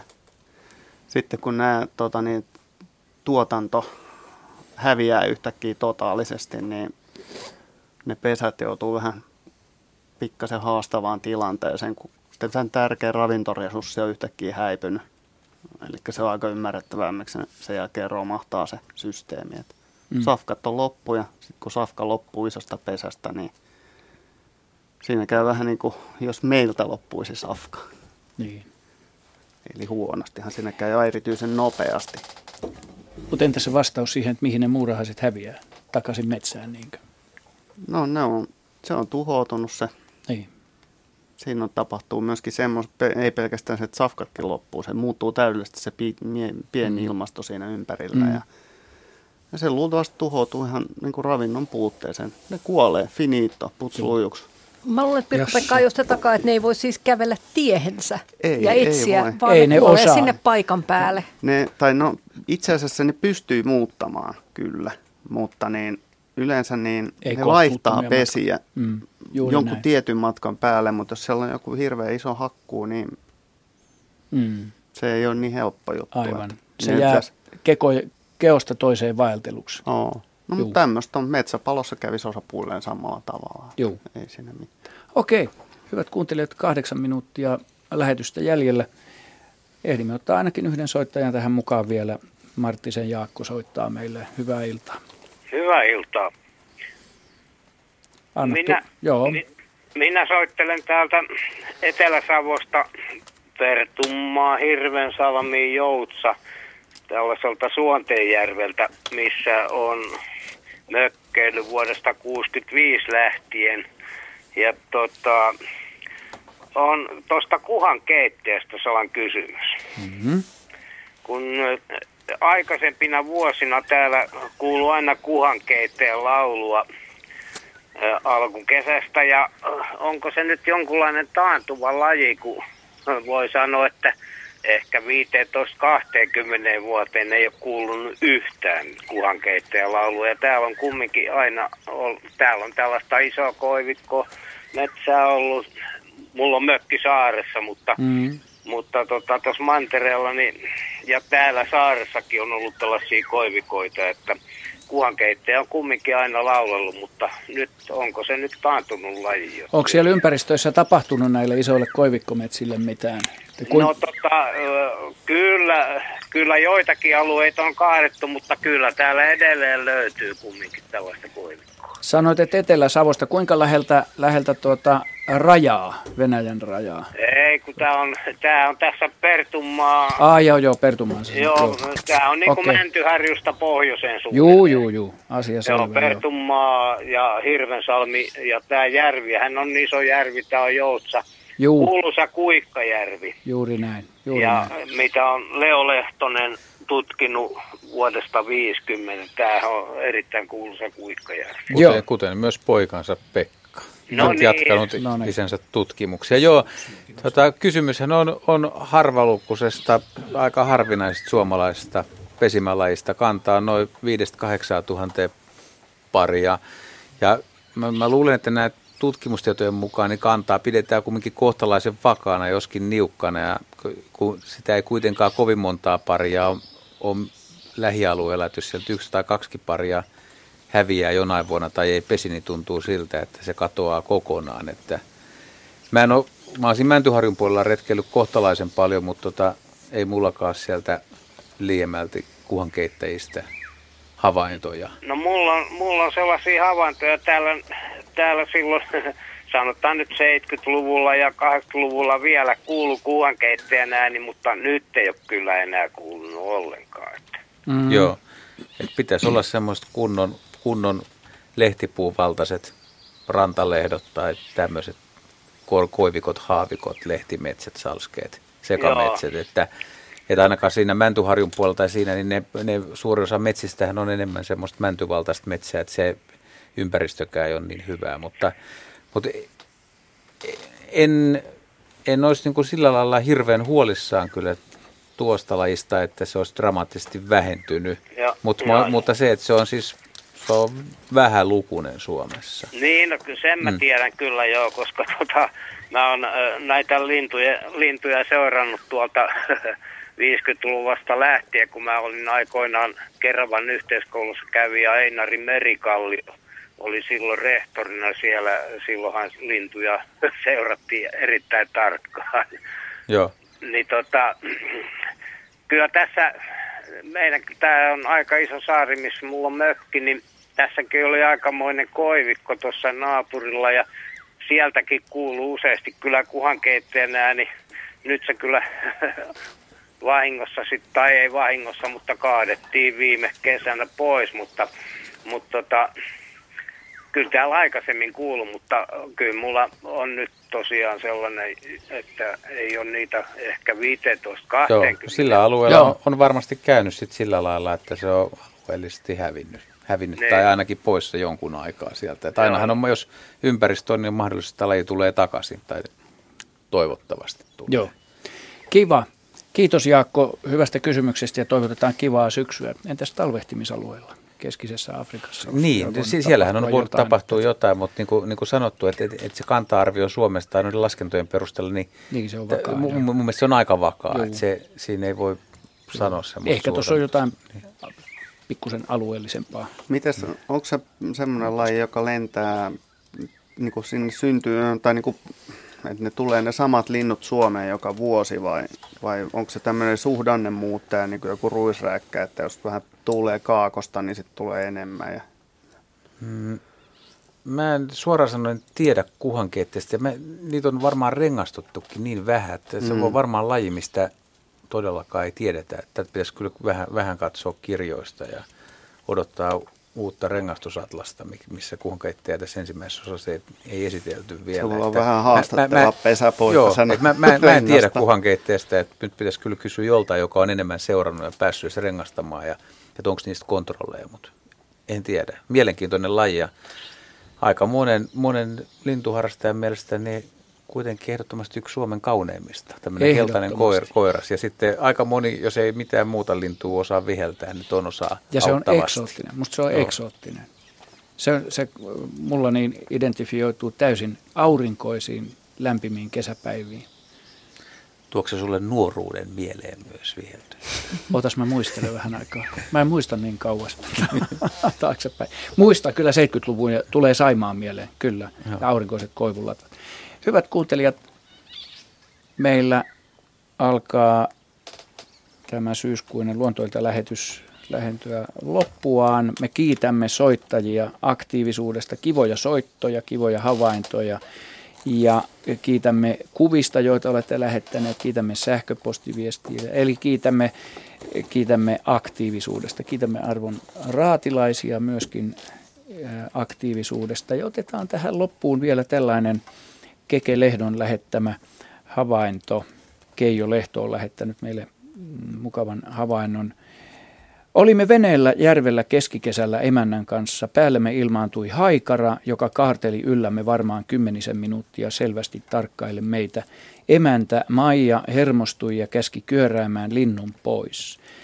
Millä sen teki? Ei millään. No haikaran temput tiedetään ja kysymys kuuluu, mikä on riski kohdallamme? Olemme seitsenkymppisiä, nukuimme, nukuimme varoiksi eri huoneissa jonkun aikaa, kun ei ollut enää varaa haikaran tuomisiin. Näin siis terveisin Keijo Lehto.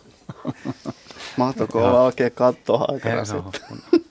Ei ole välilajista, mutta ehdottomasti on syytä olla huolissa. Kyllä mä olen samaa mieltä, että... että ei, ei varaa se, venettä kaada. Ei se hetken nukkuminen erillään takaa, etteikö aikaran tuomiset voisi tulla, tulla jouluksi. Hei, kiitoksia eh, illasta kaikille ja seuraava luontoitta kuullaan 16. lokakuuta ja kello 18 jälkeen. Lämmintä ja valoisaa syksyn jatkoa.